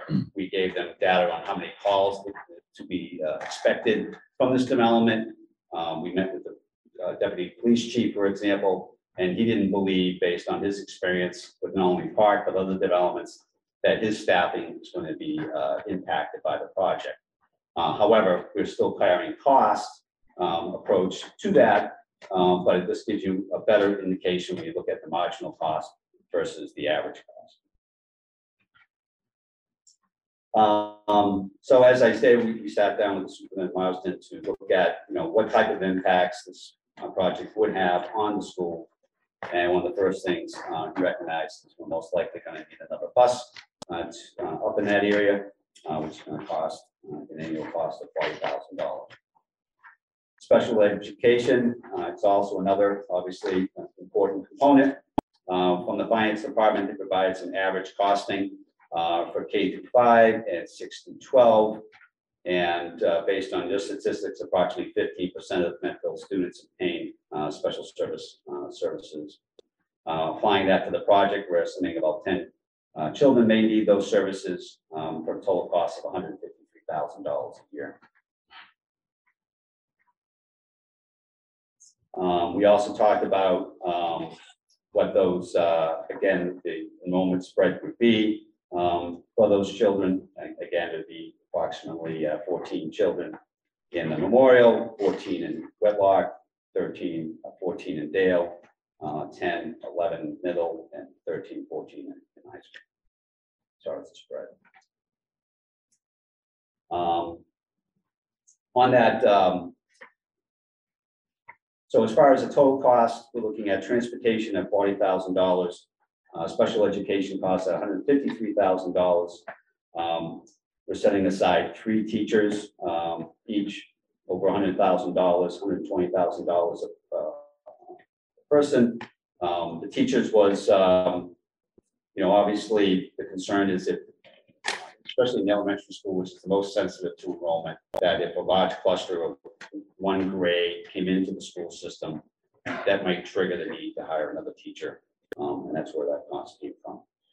In our report, sure. And I just don't understand it. When I was looking at the table a minute ago, you have estimated number of grades K-5 is 6, and estimated number of grades 6-12 is 4. Just special. Yeah, for special. Yeah, I just don't understand why the 4 and not 6. Predicting 10 students. Okay, that's the number of students. Yeah, okay. Based on 15%. Based on 15%, which is still low. And I know that we're doing an enormous amount of evaluation. We're between 13 and 15. Okay. Yeah. Thanks. Okay. Clarification on this end. Thank you. Yeah, thanks. And is the average teacher, is that our average teacher salary? Average teacher salary $89,000. Plus we added benefits in there as well. Okay. So health insurance would be $25,000. Which is carried by the state, but the teacher costs are obviously carried on our budget line. The town yeah. Is the health insurance. And sorry, town. I just want to pay for it. Yeah, no kidding. Yeah, huh? Just, yeah. I was just curious. Yeah. So in my report, I actually did some average costing as well. The master plan back in 2018, I think, had an average cost of maybe $3,500 up to $4,000. I added on to that approximately, it brought up like $5,000. So in the low range, I have approximately $350,000 in school costs based on the master plan study. So somewhere between $350,000 to $535,000 a year in potential costs. We're estimating over $1.3 million in revenue in the community. So this is tax positive, over $700,000 on an annual basis. Even when you add in other costs of police, fire, roads, and a few other town departments. So again, this is a fiscally positive project. It's a very exciting project. Any sort of preservation, redevelopment of existing important piece of property in the community. It helps you with your 40B compliance. And this certainly be a much more appropriate project and more beautiful project than some other 40B developments that I've seen proposed in the community that weren't as well received, from what I understand. So I'll be happy to answer any questions, or if we have any other questions for the Trinity team, I'm happy to discuss them. So we've never used that, the 3,800 to 42 that's in the master reuse master plan. The numbers we use are per pupil expenditures, which come out at the end of the year report, and we use the average teacher salary. So we use real numbers. I'm not sure where those numbers came from, quite frankly. I know that Michael had given that committee a lot of information, probably 2016, 17, 18, and they came up with that. But we really haven't sat down to see what they got that number, because I think people are trying to look at that and say that way our per pupil expenditures, you know, 15 to 16,000. Where's this marginal number coming from? So we haven't used that number at all. It's not footnoted anywhere. At least I couldn't find it in the master plan. Yeah. Like the peer review consultant asked me that where that came from. Right. I mean, the master plan did estimate, you know, a much higher impact from this a residential development, which obviously could have covered a whole range of land uses, mm-hmm. Over 175 to 246 children. So this is much less than that, but you know, this is a more conservative number. I think it's more drilled in and more realistic than the average costing that was done a few years ago. And honestly, from an instructional impact of the schools, you know, with this, you know, with the purpose of this committee, my role on, you know, my concern would be the space and class size at the elementary level is a large concern. And we can add more children, we can't turn them away. And that increases the size of, you know, how much we're squishing into classrooms, because we would hire other teachers, but we might need to hire more aides to be in the classrooms, but we don't have any more physical classrooms. So. Well, it also benefits, I mean, it also dings our revolving accounts and our ability to manage tuition. The more children we have, the fewer full day and pre-K kindergarten classes or pre-K classes we're able to offer, which then doesn't allow us to build up enough of a head of steam to be able to kind of mitigate the costs of tuition to pursue free kindergarten, which will become, I think, probably the law of the land at some point. I don't know when, but it certainly helps us. So our space needs are not necessarily only about whether we can fit the kids we have now, but it's about how we are able to provide community wanted education. I think that full day kindergarten is very important, yeah. And we simply will not have, you know, if we had 15 kids, that is quite literally takes our max out of 21, 22, brings in the 23, and we start saying we need another teacher. Right, and so, it's not so much. But we don't actually have a. It's what we have the room for. Yeah, we don't actually have a place to have them teach. You know, it's something that Mark and I had talked about, because you really just don't have the crystal ball to see where these kids are, what grades they're going to make, right? So we could, like the park, there was very little impact because they were spread out among 13 grades, 8 to 12. Mm-hmm. But if we get like we did a few years ago, where a bunch of families moved in and they all had first grade kids, well, that, you know, jacked our. Sorry, Jeff, a lot of moved in that year. Well, sorry, what's your year? So you just don't know, and we can't predict that. But that's something that we have to be cognizant of and plan for, because we don't know, you know, where the kids are going to come in. And I just so you know, as of 10 o'clock this morning, 7 out of our 9. Grade 1 classrooms for next year already have 23, because we had 40. I want to give the exact number because I'll be quoted for the rest of my life on it. But we have, you know, 30-something kids that have signed up for next year that don't live in town yet, that are moving in the spring and the summer, and most of those kids in Memorial. I don't know if anyone's driven down North Street recently, but I did to go to the Dover Sherman High School this past weekend, and every other house is for sale. So on both sides of the road, and those. I'm not 2-bedroom units, so it's just we just can't predict that part. Right. So we have to just kind of watch it closely. We can make reasonable assumptions that young kids come in, because that is how our population has always grown. I think Mark and I talked about this, that when we went to MSBA, they told us that we had the highest kindergarten to birth to kindergarten ratio they'd ever seen in a town, which means that people move here after their kids are born. Mm-hmm. So they don't move here without kids, and then they have kids, and when they're 2, 3, and 4, they move to Medfield. And it was the highest I've ever seen. And then they have 2 or 3 more. And, that's kind of the way it is, because it is a great community, and very much in that way. But there will be significant impact. So I guess these are obviously questions and concerns for the town side to take into consideration. As far as the project itself, I think it's, I'm very excited about it. In fact, I'm like, can't wait to see that gentleman painting in the picture, A little like the Stranger. That could be real. The Stranger Things, yeah. And with the history of this particular facility, you never know. So it's 50% surety. Yeah. I suppose when I look at this number, I think of overrides, I already said coming that up, and that's what just makes me pause. The stressors on the taxpayers, on the school. I feel like our budget, we've got to fight tooth and nail for whatever we get. As and does the town in a lot of ways, and so it all comes from the same pot. But so $1.5 million is not going to necessarily make up for most of its cost, and we don't expect it to. But I'm sorry, Anna, go ahead. It's just, it feels like there's a level of concern that we all share. Yes.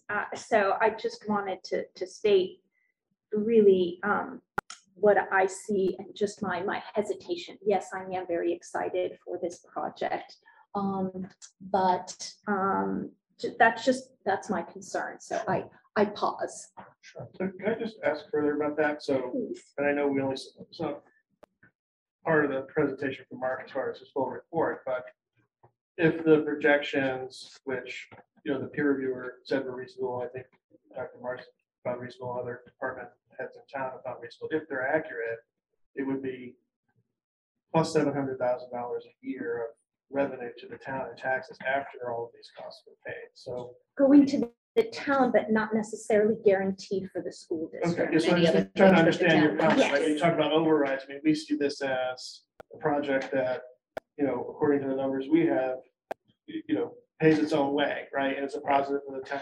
It's very important on the development committee to structure something. The town's not paying for infrastructure. The town's not incurring debt. But if we have to then buy modulars, for example, so how much? Because we did the number of classrooms that we have in a new school project, or any of these things. Yeah, because I feel like the other thing that I recognize that you wouldn't be opening for years, right? And your numbers right now are looking not huge in regards to student population that we would be able to absorb, but we've got 3 other projects in front of us that will be opening the next couple of years, and those are going to be impacting the student population as well, and the facilities in specifically the elementary schools, where, as Leo said, we're already in a space right now where we don't have space. So then we would be looking at these extra things of bringing in or buying in modulars or things like that to have classrooms and have space for these kids to be taught. And I feel like that's the part that those extras are things that we need to be considering that don't seem to be reflected right now. And don't necessarily build a strong school system. I think that we have all been very concerned about having what we call kind of Happy Acres Medfield, trailer park modulars to be able to accommodate all of our kids. And it's not a secure school environment. It is certainly not comfortable, and it doesn't really necessarily push forward. Modulars can be nice. Nice to Dale Street. Yeah, they also have to be walked between. Yeah, but you can put full foundations on your own, and you can make them last a long time. I think that we have decided that modulars are not a permanent solution to all the things we do. So I want to be very serious about this, because I think the committee has talked about this. It's not a great permanent solution. Right, and aside from that, I don't expect Trinity in any way, shape, or form, and I want to let you know that, to mitigate these issues. But I do think that there are things that we need to be looking at in terms of impact to our school that are more soft costs and more difficult to pin down, but possibilities. I look forward to the future, but boy, do I like to plan for it. And I think that our town desperately needs us to be able to plan for those expenses. Just like Michael, out of curiosity, would you happen to have a budgetary number for yearly lease costs on a module? I don't know that that's. I would have to I don't know if you have one that's current. I have a question. So what you're saying is the $1.3 million of revenue to the town from taxes, you wouldn't necessarily be able to earmark that to offset the increase to the schools? Unfortunately, that's not how the process works. Yeah, that's no, it's not how the process works. And it's also, we have it's not to say that it can't be one fiscal policy that does not necessarily allow us to have as much flexibility with the free cash that might be coming in. Well, that's it's just part. It's a constant negotiation. This isn't coming in as free tax though. This is coming in as property tax though. Right. This is a tax revenue, so it would hit the same process that we go through every year, that the town goes through every year, where we present our needs. But again, they can only when we talk about the override, the 2.5%, it can only go up so much, even with the revenue coming in. I'm not saying it's a bad idea. So I guess that leads into my next question. If, you know, so we're showing 1.3 million in revenue to offset the additional 500,000. Actually, Johnny, can you come up so that people out in TV land can see you and you can kind of. Hey, Johnny Martinez, on this development committee. Is there a tipping point at number of students where, let's say this number is like $8,000 per student, you exceed a certain amount, that number goes up, and maybe it's because of physical building or whatever, to where the numbers start to not make sense? You know what I'm, does that make sense? Yeah, I know what you're saying. I think that would be difficult to determine right now based on, we could look at projected enrollment and try to determine what that might be. I mean, but right now I think that'd be tough to do for next year, so to speak, or the year after. But I think we could look at what we have for projections from NASDAQ and try to figure that out from there to see what that tipping point might be. I mean, like already you heard Dr. Morrison say that we're at 23 students, which is above our recommended level of students per classroom. I can't add a teacher because there's no space to do it. Right. If we did, we have to get rid of a preschool or have to get in our class. Right. So that means in order to support that, we may have to put, you know, an aide in every single first grade classroom. So there's a cost to that, you know, that particular. Which then becomes a significantly larger sum of money than simply, you know, an aide in every first grade classroom becomes a much larger amount of money than simply hiring one teacher for your population. So it's not always, as Mark said, it's not always an average. It's not a clear way of going about things. It's really about how we have to build our budget every year based on the number of children that we have and the space that we have. And planning for, and it's just planning. It's like you said, this is good information that allows us to plan and talk and have the dialogue with the town side, with the other committees in town, warrant committee, so that when it comes time that perhaps an override is necessary, which usually is in some sort of cycle. We all know what inflation is, and 2.5% is not it. So we know that we're going to have to tackle that. So we know that we're already in kind of crisis mode, if you will, from our elementary building system situation. I am kind of stressed about what the summer is going to look like with the number of housing sales going over. So like that's my brain. Just I see that like when we have this additional expense, the town says, well, deal with it. And I keep hearing the 1.3 million of revenue, 500, you know, to offset it. It would be great if the town were to effectively almost earmark it and say, as the other enrollment goes up, you know, you're going to get that. Well, I don't think, you know, that's not going to happen. It's not going to happen. But it is that I can just see it. Right. I mean, we could have conversations with the town side and say, let's, you know, based on the amount of kids that come to our schools from that development, X amount of dollars is guaranteed. I mean, Chapter 70 is earmarked for education, right? Why can't this be a local Chapter 70 to earmark education? I mean, it's a conversation. At least they, you know, 6 years from now, they say, you said that was going to, who talked, when did we talk about this? Right. It's like when my boss issues quotas. Like we give all the reasons why it doesn't make sense in this city. Yeah. Is what it is. Yeah.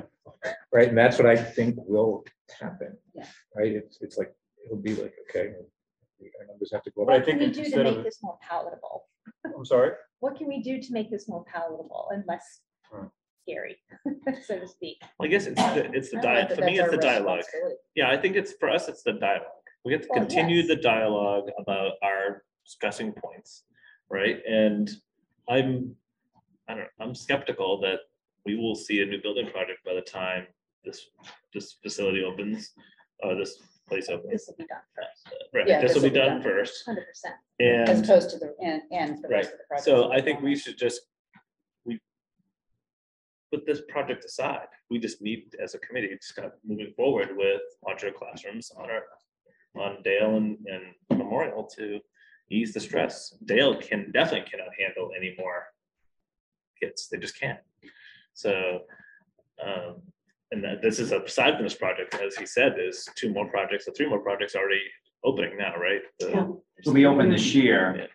One is open now, so you'll know. Two are open now, actually. So I was going to ask, because I mean, this is, I think, our questions at the committee level about our own peer review that we received from Simon today. So I guess the ultimate question for you is, how accurate have you found projections in the past around number of school-age children? Because if you look at these three other developments that he references, Chapel Hill Landing, it's 90% occupied, it's home ownership. Where's that? That's next right to up the next to the hospital. Oh, okay. Yeah. Okay, so that's 90% occupied now. And it's, you know, it's kind of nice. Yep. Medfield Meadows, Route 27 there is 1/3 home ownership, 2/3 rental. It's 86% occupied now. And the Fougere project, the American Legion building, that's still under construction. So if you look at the peer review, it says, that could be apartments. So. It's apartments. Yeah, yeah. It's yeah, Legion is all. It's 56 apartments. Yeah. Okay. So, but if you kind of follow this analysis, he says, okay, aside from what you have with this project, right? There seems to be general agreement about projections for this project. You could have up to between 84 to 124 school-age children at those three other projects. Right. But, doing some research with the town today, again, 2 out of those 3 buildings are between 86 and 100% occupied. There's only 30 school-age. There's only 30 Medfield school students in those 2 buildings. So if you back that out of his range, his projection would suggest you would have to see, between 54 and 90 school-age children at the Fougere project, the Legion project, which is only 56 apartments, right? So there's more than 1 school-age kid per apartment. Yeah, I think it's 2. So it's like, I'm just asking, like, how in your experience have you found these numbers? So we haven't seen projections materialize as high as they've been. We haven't seen that. We didn't see that in Park. We didn't see that in these. I think what we're concerned about, what I have to worry about as a superintendent, they have to worry about the school committee, is the potential is there for that to happen, right? The amount of bedrooms are there. Their kids can fill those bedrooms if parents move in. So we haven't seen that number materialize, but the potential is there. I think that's the concern. And when we kind of play close to the edge and think, oh, maybe it won't happen, that is when it happens. Or it happens in a way you didn't necessarily expect, that all of a sudden you are looking at far more. I think at one point, is it our 5th grade that all of a sudden, ended up having significantly more children than it ever started. That's my 5th grader. Yeah. Yeah. And I think it's just where we are now compared to, and you're coming with a future project. And so, you're coming on the tail end of budget season and a failed school building project, and we still have space issues that we're dealing with. So we're talking about what else is coming in. Quality of education is our job, and that's what I'm hyper focused on. And space is required to have good instruction and pedagogy. It's just required. So, and I think that's what. Like I said, I feel like we're taking it out on you, but we're really not. That's why I keep reinforcing that this is not the work you guys have done has been great, and I'm really excited about the project. So totally, I think the fact that we still own 100 or 2/3 of the acreage and the frontage, and I think I saw you leaving views of the river. I saw that you've marked that for all those views. I'll be picking up my unit. So, I probably should have been there in its original intent, but especially after this last couple of years. But I guess but we're just airing this to other committees so that the message that is there that the schools are concerned, and so therefore it can be echoed with other committees. I think it's maybe one of the things that we haven't been able to do well because of the pandemic, and we're not going to make that mistake again. I know the folks on the town side, Jeff works very closely with Christine and her team, and their teams work very closely. So it's not that part we're worried about, but it's the people who run the town and the committees who vote, just like yourself, and they want to understand what they need to do to support the schools too. So, so Todd, I'm sorry. No, just to your point, in page 3 of the peer review, where it says, consequently, the combined impact of Medfield State Hospital and 3 other projects may increase enrollment by 145 to 190. So within that context, and that's the example you gave me, I responded, then the level of new enrollments could exceed current classroom capacity, particularly for schools serving students in earlier grades, potentially requiring the construction of modular classrooms. So given the context of additional 145 and 190, yeah, we're all in for modulars. But if that doesn't happen, then maybe not. You know, so I think that's the key piece there, is that when Carl was giving me that scenario, he said, so it's your 66, which I agreed with, and he agreed with, but then he brought in the 145 to 190, then something like that would be a huge impact on us. But I'm not saying it's... No, I understand. Yeah, I know it's about planning. I mean, my question was really about how accurate projections are in the past, because when you actually look at it, you find out there's, you know, there's 30. There was some scary numbers, as Jeff mentioned, like 2 years ago, they gave us some scary projected numbers that, and whether it was COVID, they didn't materialize, we don't know. We saw a dip because of COVID. Some people homeschooled or moved out. Same time, those kids seem to be coming. You were starting to see that come back. We are, you know, we have, and then the new movement population just this year since October. So the flight out of the city centers, you know, bringing people out of the cities to here, and Midway and Millis. I mean, we all seen the property values, the craziness outside of open houses when you see 25 cars lined up. Millis is going to have 2 completely new school facilities within the next 5 years, so people are willing to drive another 5 miles. Just saying. Well, the hospital's in Medfield, so I know, that's what I'm saying. But in any case, I mean, I think really the conversation here too is about how do we mitigate these issues, and be quite crass, it's about money and about the town negotiating your contract so that it is not only, and hoping that you take into account as you work with Trinity, and Trinity works with the development committee, that you take into account not only what you see as maybe, you know, $40,000 here for a bus or whatever, but there are significantly larger soft costs over time, and they will be triggered by Trinity as well as these other groups. And I'm not saying that these other organizations shouldn't have local agreement issues or local agreements, but and I'm not looking for big pockets at all.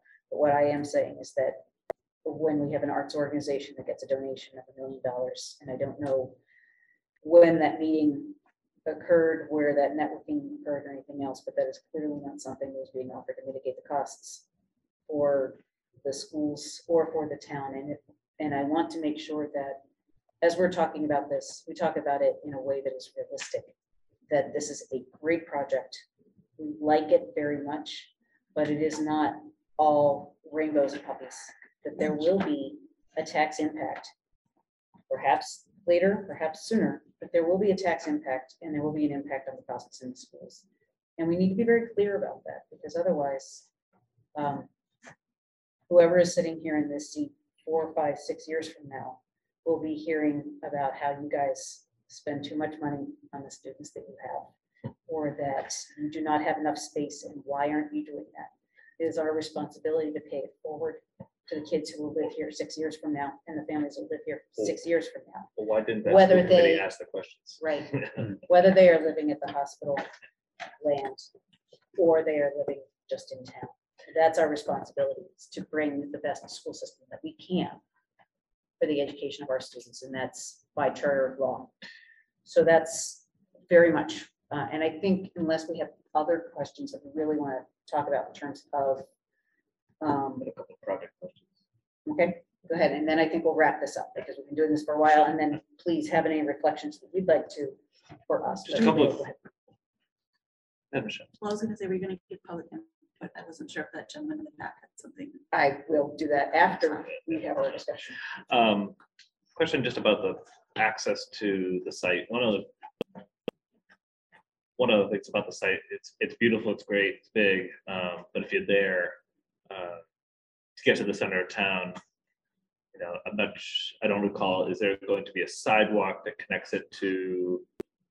Can you go by sidewalk from the site to the center of town? Is there any plan? Is it going to tap into the sewer system, or is it going to be septic? Those are just some of the questions I guess I had around. I noticed that there's a very nice sidewalk that gets you about 2/3 of the way there. Yeah, it's like that. Yeah, it's unfortunate it doesn't go all the way because that would be terrific. We are extending the water lines and we are extending the sewer line, so we will be connecting with the municipal sewer. So that was a no on the sidewalks. That was that's not part of the deal. Nice no, but that was a no on the sidewalk. I'll take nice no. Yeah. Okay, no, good. Just wanted to clarify. Maybe we could put something on the rail system there. And well, okay. So, do I have any other questions from the committee about this, around the project, around numbers, around anything else, or do we feel as though we can go back and then kind of generate what our response might be to peer review and the rest of that? Thank you. Thank you. Now, do I have any comments from you guys? And I'll bring public comment into this. And then I just wanted to close by thanking you. Yeah, there's a reason there's only 2 people. Right. One was was going to be a real problem for the schools, but so, and I do want to tell you that we do like this project. Again, it is our absolute responsibility to make sure that we're asking every single question. I'm sure I completely understand. If I was in your position, I'd do the same thing. I might not ask the questions as nicely as but I will say that the economics here are very fragile. And we're doing a lot outside of just building the house. Mm-hmm. And we thought it was important to make the commitment to the artists because they've been the primary advocates for this project over the years. And frankly, they're going to be right smack in the middle of that site. If something doesn't happen in that building, it's going to be a problem for us, right? A beautiful building, all boarded up. That's not going to be a good look for the project. So there was some self-interest involved. I understand that. Yeah. Last night at the warrant committee meeting, which I thought went very well. I hope it did anyway. Were they nicer? They smiled a lot. They smiled a lot. But they don't have the specific focus you folks do, and we completely understand. But they asked a question which I thought was very insightful. And they said, of everything that's going on here, all the challenges, the hazardous waste, the infrastructure, raising the money, marketing this, raising the debt and the equity, what's the biggest thing you're worried about? And I said, a town meeting on May 21st. Yeah. June 21st. You did ask for that. You asked for a town meeting. And it's terrifying. It's terrifying because I'm sure you're feeling it in this town and towns everywhere. There's insurgency going on. People aren't happy. As compelling and as much as this project makes sense, it will be in the best interest of the town. There are people going to show up there on June 21st.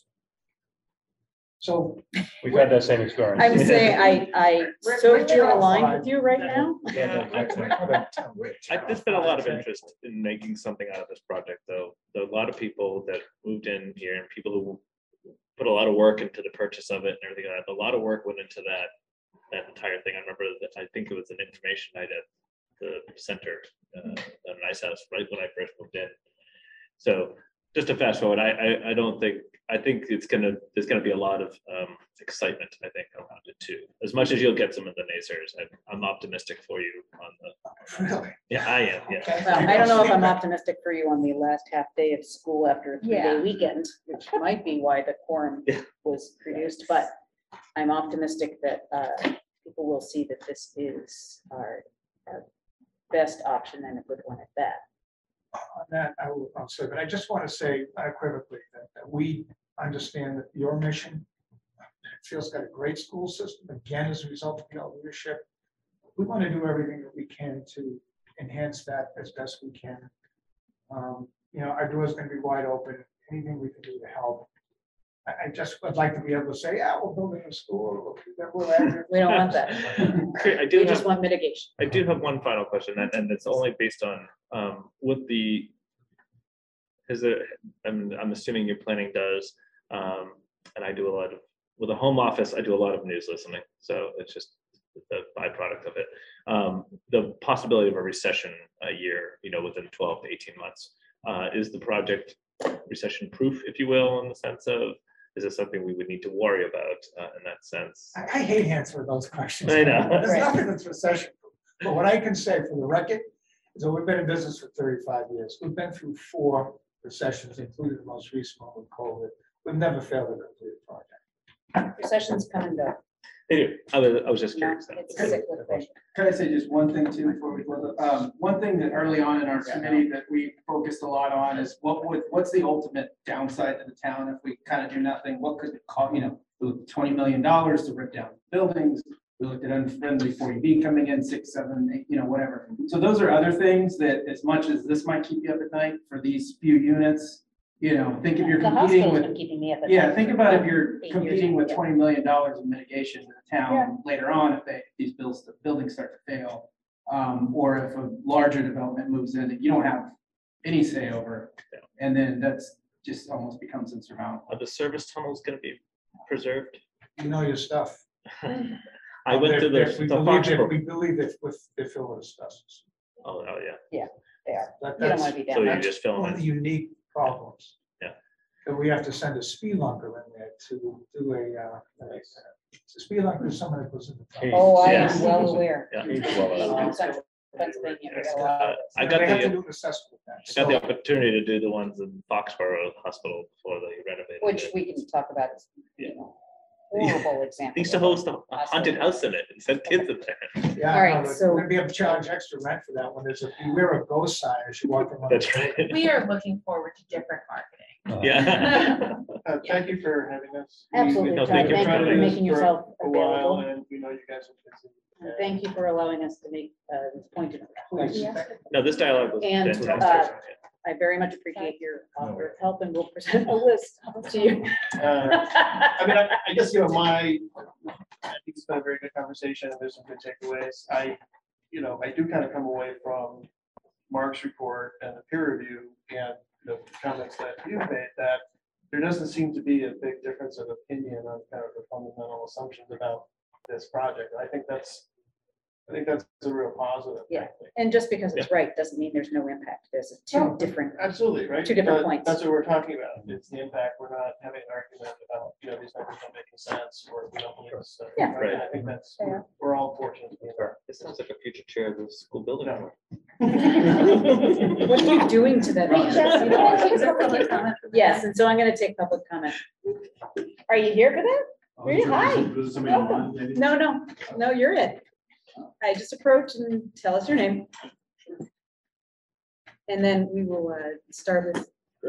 Nate Besnet, Oriole Road, Medfield. It's a great presentation. Great to see you folks here. I've seen some of your stuff online, so it's, you know, Todd, all your work. Just as a parent, you know, to be honest with you, right? You know, I mean, I heard one of the meeting at like CO. I heard we weren't a whiny town. I don't know about that. You know, as a parent, I'm kind of worried, you know, that when I see this, I'm going to be having this sadness that my son is in a new school that just lost. And to me, just to put it, you know, we'll call it what it is that it's tough for me to be super excited about it when some of the opponents of the school for my young son are big proponents of this. And then it's scheduled on the last day of school. You know, we've seen special town meetings, things fail at special town meetings just because somebody got up and said, this isn't right. This should be addressed at the annual town meeting with the whole town, not a reduced quorum, not a small number. And frankly, some of that stuff's failed at special town meetings. I don't know. I've next 12 months. To get people comfortable with the fact that this was the right decision, moving forward, it's going to be the best interest of the town. And I wasn't kidding about the drinks. I welcome the opportunity to try to talk to you a little bit more. So if this doesn't pass, sorry, if this does not pass on the 21st, is this dead? Yes. Dead. Yeah. No resurrection. We would be pressed to. I mean, we've already got a very substantial complaint invested in it. I understand. Yeah. And it's not just Medfield. There is town meetings are scary. You guys, I made it for you, you know, than you guys. Less than 10% of registered voters of the town show up at town meetings. People who go to town meetings are kind of a, you know, it's an interesting mix, particularly if they spend a lot of time on Facebook. That's our reality. Yeah. That's our reality. And for us, to come out to the suburbs, when would you like to go for a trip? You know, the one thing that was attractive about this, the town did the hard part. They did the zoning. They looked at all of the aspects. I mean, the zoning typically is the hard part, and it was a 2/3 majority to support the zoning. That's really the hard part. We're just stepping in and saying, well, if this is what you approved, and this is what you wanted, and this is what you were soliciting, where are you guys? Where are you guys? But next Tuesday night, whoever walks in that room, I'll know coming in from the parking lot whether we're going to be successful or not. And I just hope that people understand how fragile this is. We certainly understand it.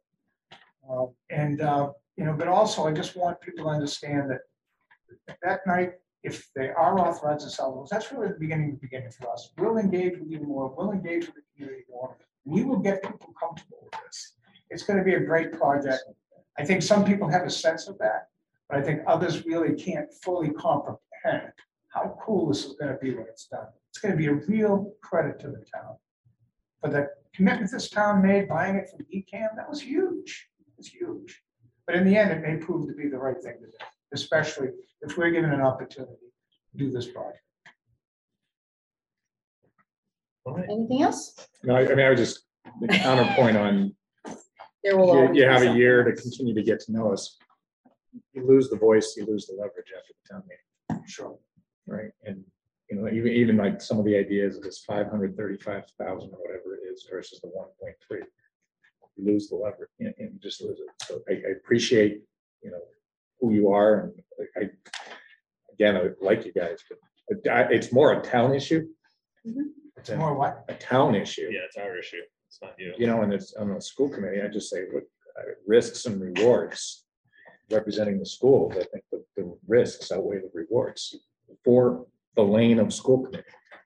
Well, let me just suggest if that's the sentiment of this board, that's going to be a real problem for us. It's the sentiment of one individual on the board.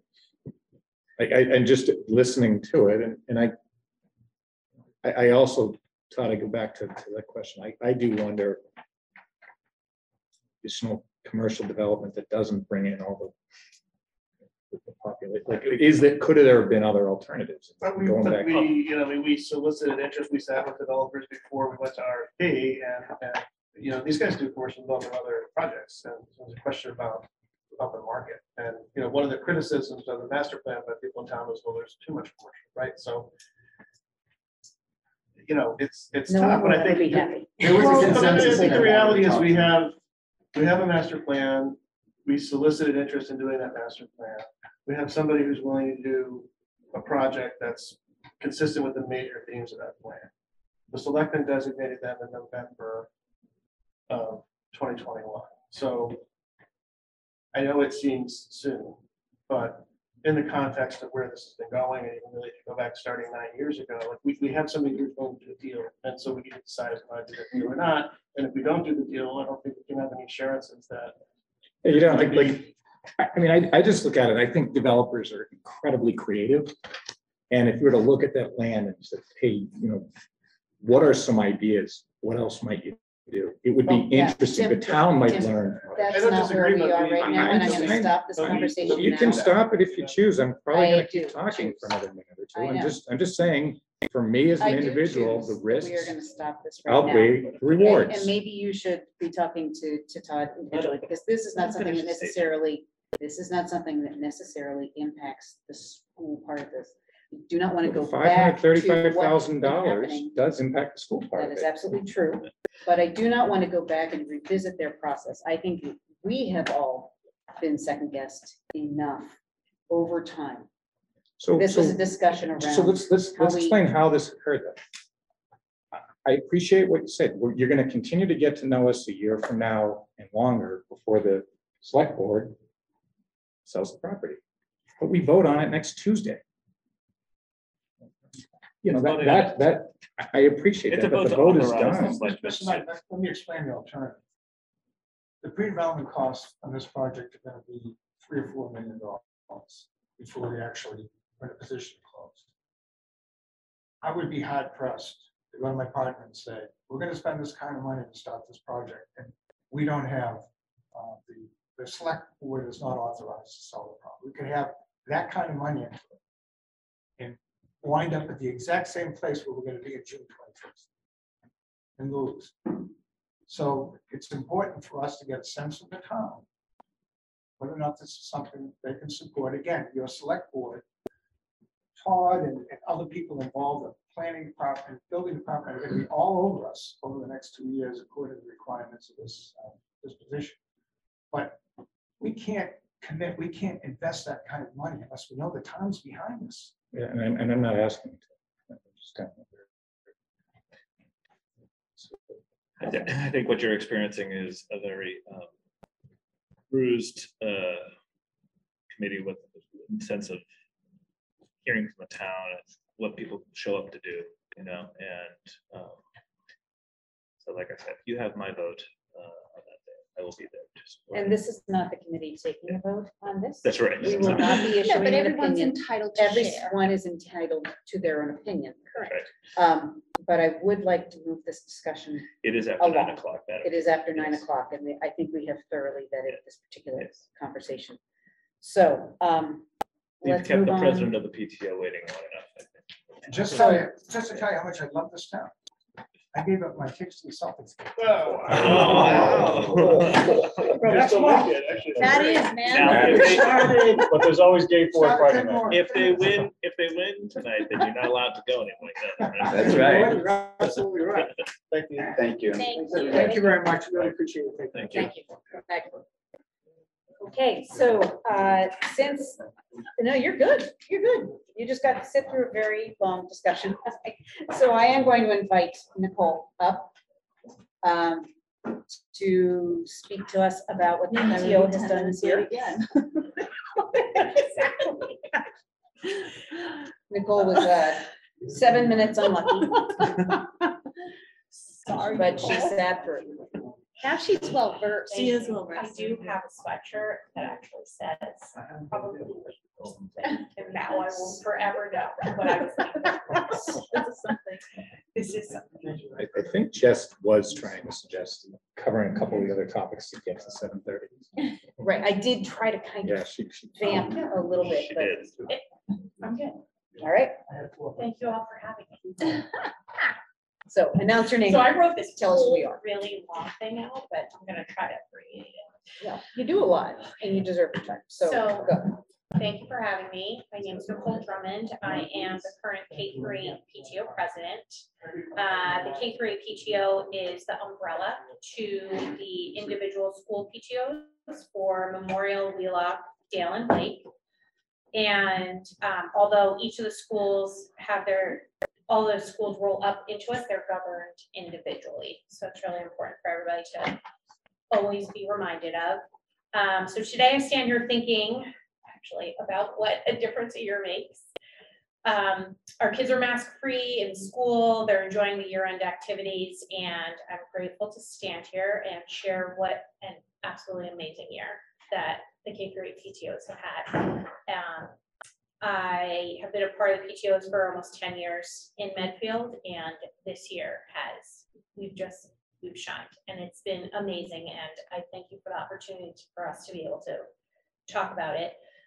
We collaborated, we brainstormed, we thought outside the box, and most of all, we embraced change straight across all K3. And because of all of the hard work that we did, I'm thrilled to announce that we almost doubled the money that we have raised in any prior K3 year of PTO fundraisers. So how did we get here? We thought about how the world around us is changing. And in turn, we thought about the way the parents of Medfield are changing as well. And so we have more dual working households. We have families who don't have the time to volunteer the hours that we have come to expect in the past. And we probably probably do ultimately have COVID to thank for allowing us to slow down and really take a look as to who the parents are and who our community is today. So with that, we made the difficult decision to end the amazing Winter Carnival, which was our largest fundraiser for the K-5 schools, and we replaced it with two individual fundraisers. We did a K3 online auction, which we have done prior in person for at the Winter Carnival, and we did a K through 5 fun run that we called the Rainbow Run. In the past, the most amount of money that the Winter Carnival ever raised was $55,000 and had over 200 volunteers. This year, the auction brought in $17,000 and Rainbow Run raised $90,000. What? And so for a total of $107,000. And we had a core group of 4 individuals who actually put these two events together. And so I have to thank publicly Kelly Scobo, Jody Bills, and Nessie McCabe, because without them, we would never have had this opportunity. And we had the 4 of us worked on these, and a total of 50 volunteers only for 2 days of the Rainbow Run. Amazing. Yeah, truly was. Not to mention that I have seen all of their names trying to get volunteers to cover recess, volunteers to cover cafeteria. You know, like they are always out there pushing and bringing people in and getting parents into the schools, yeah, in a way that is informal and yet at the same time allows them to see a picture of what we do. Absolutely, yeah, and it's so I want to appreciate that for them too. It's yes, no, definitely, and so I yes, 100%. I actually want to talk just briefly about each one of those schools because they all deserve that recognition. But I do want to just add that we are going to have both of these fundraisers annual, so we're really excited about that. We also this year for the energy, I think everybody's really excited to just be back, right? So we received just incredible positive feedback from the parents on these 2 events, and we're really excited, and we would just also like to say that if anybody has feedback, we appreciate all of it, so anything can come in through us. And we're so grateful to be raising our children here, and I personally, it has restored my faith in this community, how in 2 months we were able to really transform and see this community come back and come together. And for the schools, it's all been just warmed my heart fully. In addition to these fundraisers, we actually also raised an additional $32,000 just from K3, just for K3 through our dues, the Bay State Textiles, and we have opened the spiritware online year-round store. And Republic, I need to give a shout out to. They always are amazing to us, and they ran a exceptionally successful fundraiser as well. I just want to touch on each one of the schools because each of those schools worked so incredibly hard. Memorial, they raised an additional on fundraising. They raised an additional $72,000. Or I'm sorry, $7,200. They and their grants, they did multicultural crayons, they gave Every Story Matters, and I actually just want to talk about that Every Story Matters. I'm going to read what was said about it. One of our biggest accomplishments was the Every Story Matters book drive. The goal of the book drive was to update every memorial classroom with approximately 37 new award-winning picture books that foster awareness and inclusivity across all races and genders. The Memorial PTO partnered with Park Street Books, MCPE, as well as the Memorial staff, family, and friends to bring over 700 new books into the school. The diversity, equity, and inclusion themes in these stories will help teachers and students to examine differences and similarities to potentially see themselves or their families represented and to develop confidence in their personal and social identities. And that it was just remarkable to see and so important for our schools. So I did want to give them huge credit and shout out for all of that. And they funded amazing things. In addition to the Every Story Matters, one of the great gifts that is also coming that Dr. Billsborough was told of is the class of 2033 and 2034 are gifting $10,000 to start the new playground. So from the Memorial PTO. So that is also a huge welcome, very excited. So thank you to all of the families that donated and are enabling us to do this. Wheelock, to what you were saying, this year they did a, also outside the box, they did the holiday shop, which they've never done before. They raised almost $5,000, and their ice cream social had 900 attendees. Can you imagine? Who are those people? They live here. They live here. They want to be involved. That's amazing. Yeah. We so the ice cream social at the June 21st annual town meeting this year. I'm just asking for a friend. Yeah. So and then they also Wheelock also. It's like I feel like everything was just it was embrace change has been the theme for all of our schools this year. They did their Kindness Rocks project, but they also, this year, they coordinated year-round lunch and recess volunteers for the first time. And it is amazing. I mean, people stepped up and they want to, and they, you know, post that they can't make it, so someone else steps up. It is an unbelievable organized, and Nessie McCabe has orchestrated all of it. It's been amazing. They did a Wheelock variety show, which was tonight. And they had year-round hospitality events for the teachers and the staff, which all of the schools have really started to put in place. For Dale, they also, thinking outside the box, they put in some new chair positions. So we actually have parents who are chairing community service programming and fundraising. The food drive was that the parents actually, one of the parents initiated and drove. They donated unprecedented amounts of Medfield food covered, and the kids felt like they were involved in this. They had programming in which they granted 4th grade mythology unit and a 5th grade graphic novel unit. They also had a hip hop presentation that was done. They also have parents, they started, it's called POP, Playground, Parents on the Playground. So parents are able to kind of get in a little bit when their kids are in 4th and 5th grade. And they funded countless grants in addition to all of that. And Blake has really started to get a lot of energy behind them with some stuff. They approve grants for safe learning, for a safe learning environment, keep gender diverse students safe. They funded partially for a water bottle filling station. They also for feminine products, they've been helping with all of that, which surprisingly has not been in the Blake schools. And then right now they're actually looking to begin funding some furniture options for the Blake Learning Library. And they do teacher appreciation all year. They do the 8th grade graduation picnic, and they are having a slushy truck for the 6th and 7th grade. And they also have made an additional with like they do their annual appeal. They've made an additional $6,390.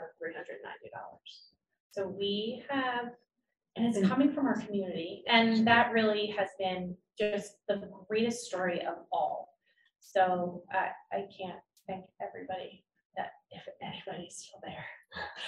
I can't thank them enough because we could not have, we couldn't do it without the, you know, this year I feel like PTO is exactly what it actually stands for. We're a parent-teacher organization, and we have fully come together. So we're really excited about next year.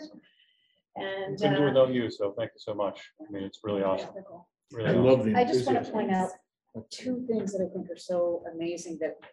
Through all the things you kind of went past it, but funding the supporting gender diverse learners and kids and which I thought was one of the most impactful presentations I've ever seen as a parent come out of many of our schools. We've been here for 11 years at this point. And the other one is the day that I saw that that Bay State Textiles had finally sent their graphic or their M to put over the warrior headdress. And I knew how hard you had to pursue amongst all the other stuff to be able to say that this is our logo, and that we don't have to continue to, because it's a private entity, continue to see something that was who we might have been 5 years ago when things were put in. Yeah. And I really do appreciate that, because I know that it was not easy, and I knew that it took a long time, and we stayed on it. Yeah. Thank you. But it was the right thing to do. So I appreciate everybody. Both of those things demonstrate to me how much the PTO and all of our organizations are really looking to support every kid. That it isn't, there's no kid who's, deserves to just kind of be left off because it's easier. Yes. So thank you. To that point, we are going to begin working on formalizing the Angel Fund. Yes. Through. Sorry, was that like a big celebration moment? Thank you. And how we're going to have it maneuvered so that it can be a seamless process. So that will begin hopefully over the summer to make it a seamless process for our community and for those in need, so that they do not feel like they need to approach. They can be approached themselves, and we're developing all of that, not through PTO. PTO will be the liaison to it, but we're kind of initiating all of that. So that's fantastic. Exciting things down the line. Yeah. That has been my dream here, that no family has to worry about whether they can pay for the Medfield experience, because it is not just your tax dollars or a box of crayons in kindergarten. Yeah, it's a lot more than that. Yeah, and to give credit all of the teachers and the staff, they're concerned about those things too. And it's my own personal right now, like a little bit of a campaign to make sure that I want that off of their plate. Like I would love to be able to see Medfield flourish and money not be the part that is stopping us from giving our kids what they deserve and what they they can get. Thank you to the K3 PTO. Absolutely. Thank you so much. Absolutely. Thank you. Thank you, Nicole. Okay. Well, sorry. So are we going to hear from MMA, or they are coming next week? Okay, and the high school PTO on the 16th. And high school PTO. If we have invited everyone, and so anybody who is not here and has responded will be here next week. Well, Andrea sent out the invitation, so high school PTO. High school PTO. High school PTO. I did not ask. We didn't ask them last year. But I can ask them. Yeah. Could you pretty please? Sure. We went on last year. Yep. Yeah. Thank you. Yep. Thanks. Thank you. Okay, so we will hear from the MMA and CPAC next week as well. Cool. Hopefully, the high school PTO. Thanks, whatever. Okay. Wow. So we're not out of new business yet. So, Dr. Morrison, would you like to take it away? Sure. Thank you, Nicole. I appreciate you sticking around. So I asked you to approve the following student scholarships for our graduating seniors. So we were unable to give our seniors written checks. So we need to have your approval before we do that. So this would allow us to do that. So one David Medeiros Theater Society Memorial Award at $1,000. One Medfield High School Theater Society Award of Distinction at $1,000. Three Medfield High School Theater Society Awards at $500 each for a total of $1,500. Two Student Council Awards at $250 each. Two Unsung Leader Awards at $250 each. 14 National Honor Society Awards at $200 each for a total of $2,800. And 6 National Honor Society Awards at $350 each for a total of $2,100. I ask to approve those as presented. Do I hear a motion? Leo moves. Second. Anna May. All in favor say aye. Aye. Okay. Thank you. And then the next one is from students who we will accept the donation now But then our students who raised this money will come and give us a presentation about their senior project next week. Dr. Morrison, would you like to present that? So, sure. Ask you to approve the following donation: $2,000 to the Medfield High School gift account from the Senior Project GoFundMe for on-flow dispensers at the high school. Right. Do I hear a motion to approve? So moved. Leo and second, Anna May. Okay. And all in favor? Aye. Okay. Aye. The motion passes. And then Dr. Morrison, about the student activity. Sure, we'd like to establish a student activity sub-account at Medfield High School, and Mr. Schaefer is working with a group of students that would like to open up a store that will sell Medfield gear, and in order to purchase and then collect the funds so that it's a revolving almost account for the student store. It needs to be approved by the school committee. So I ask that you approve an MHS student activity sub-account for the DECA program to maintain and open a school store. Do I hear a motion to approve, as, or would there like to be any discussion about this? There's a memo on your materials, I think. Yeah. I mean, it all seems, it's awesome. So moved. Yeah. Anime. All right. Second? Second, Michelle. Michelle? Okay. And then all in favor? Aye. Okay. Motion passes unanimously. Other items since posting on June 6th? I do not have any, Madam Chair. No other items. All right, old business. We'll go to the fiscal year 23 budget update. Is there any update at this point? No, so we had a placeholder for that, as we do every year. There's no new update for FY23 at this point. Okay. And I'm sorry, I'm not asking the two people in the audience if they would like to do kind of public comment on that. No, okay. And then, so we are at the wrap-up section here. Do we have any? We did cover donations. I tricked you. Do we have any informational items? I do not know. Okay. So we have future agenda items, which are the MASC School Committee Roles and Responsibilities Workshop. I am still working on that. It may actually happen this summer or at the beginning of next year. CPAC and MMA will give their presentations next week, and hopefully the high school PTO. And then I know that Tim would like to discuss ways to make the agenda move faster, and some other kind of planning around how we run meetings. So our next meeting will be on Thursday, June 16th at 2022 at 7 p.m. We will be having an executive session that I believe we would like to plan for 5:30 for a kind of an extra long one on that day. Okay. So do I hear a motion to adjourn?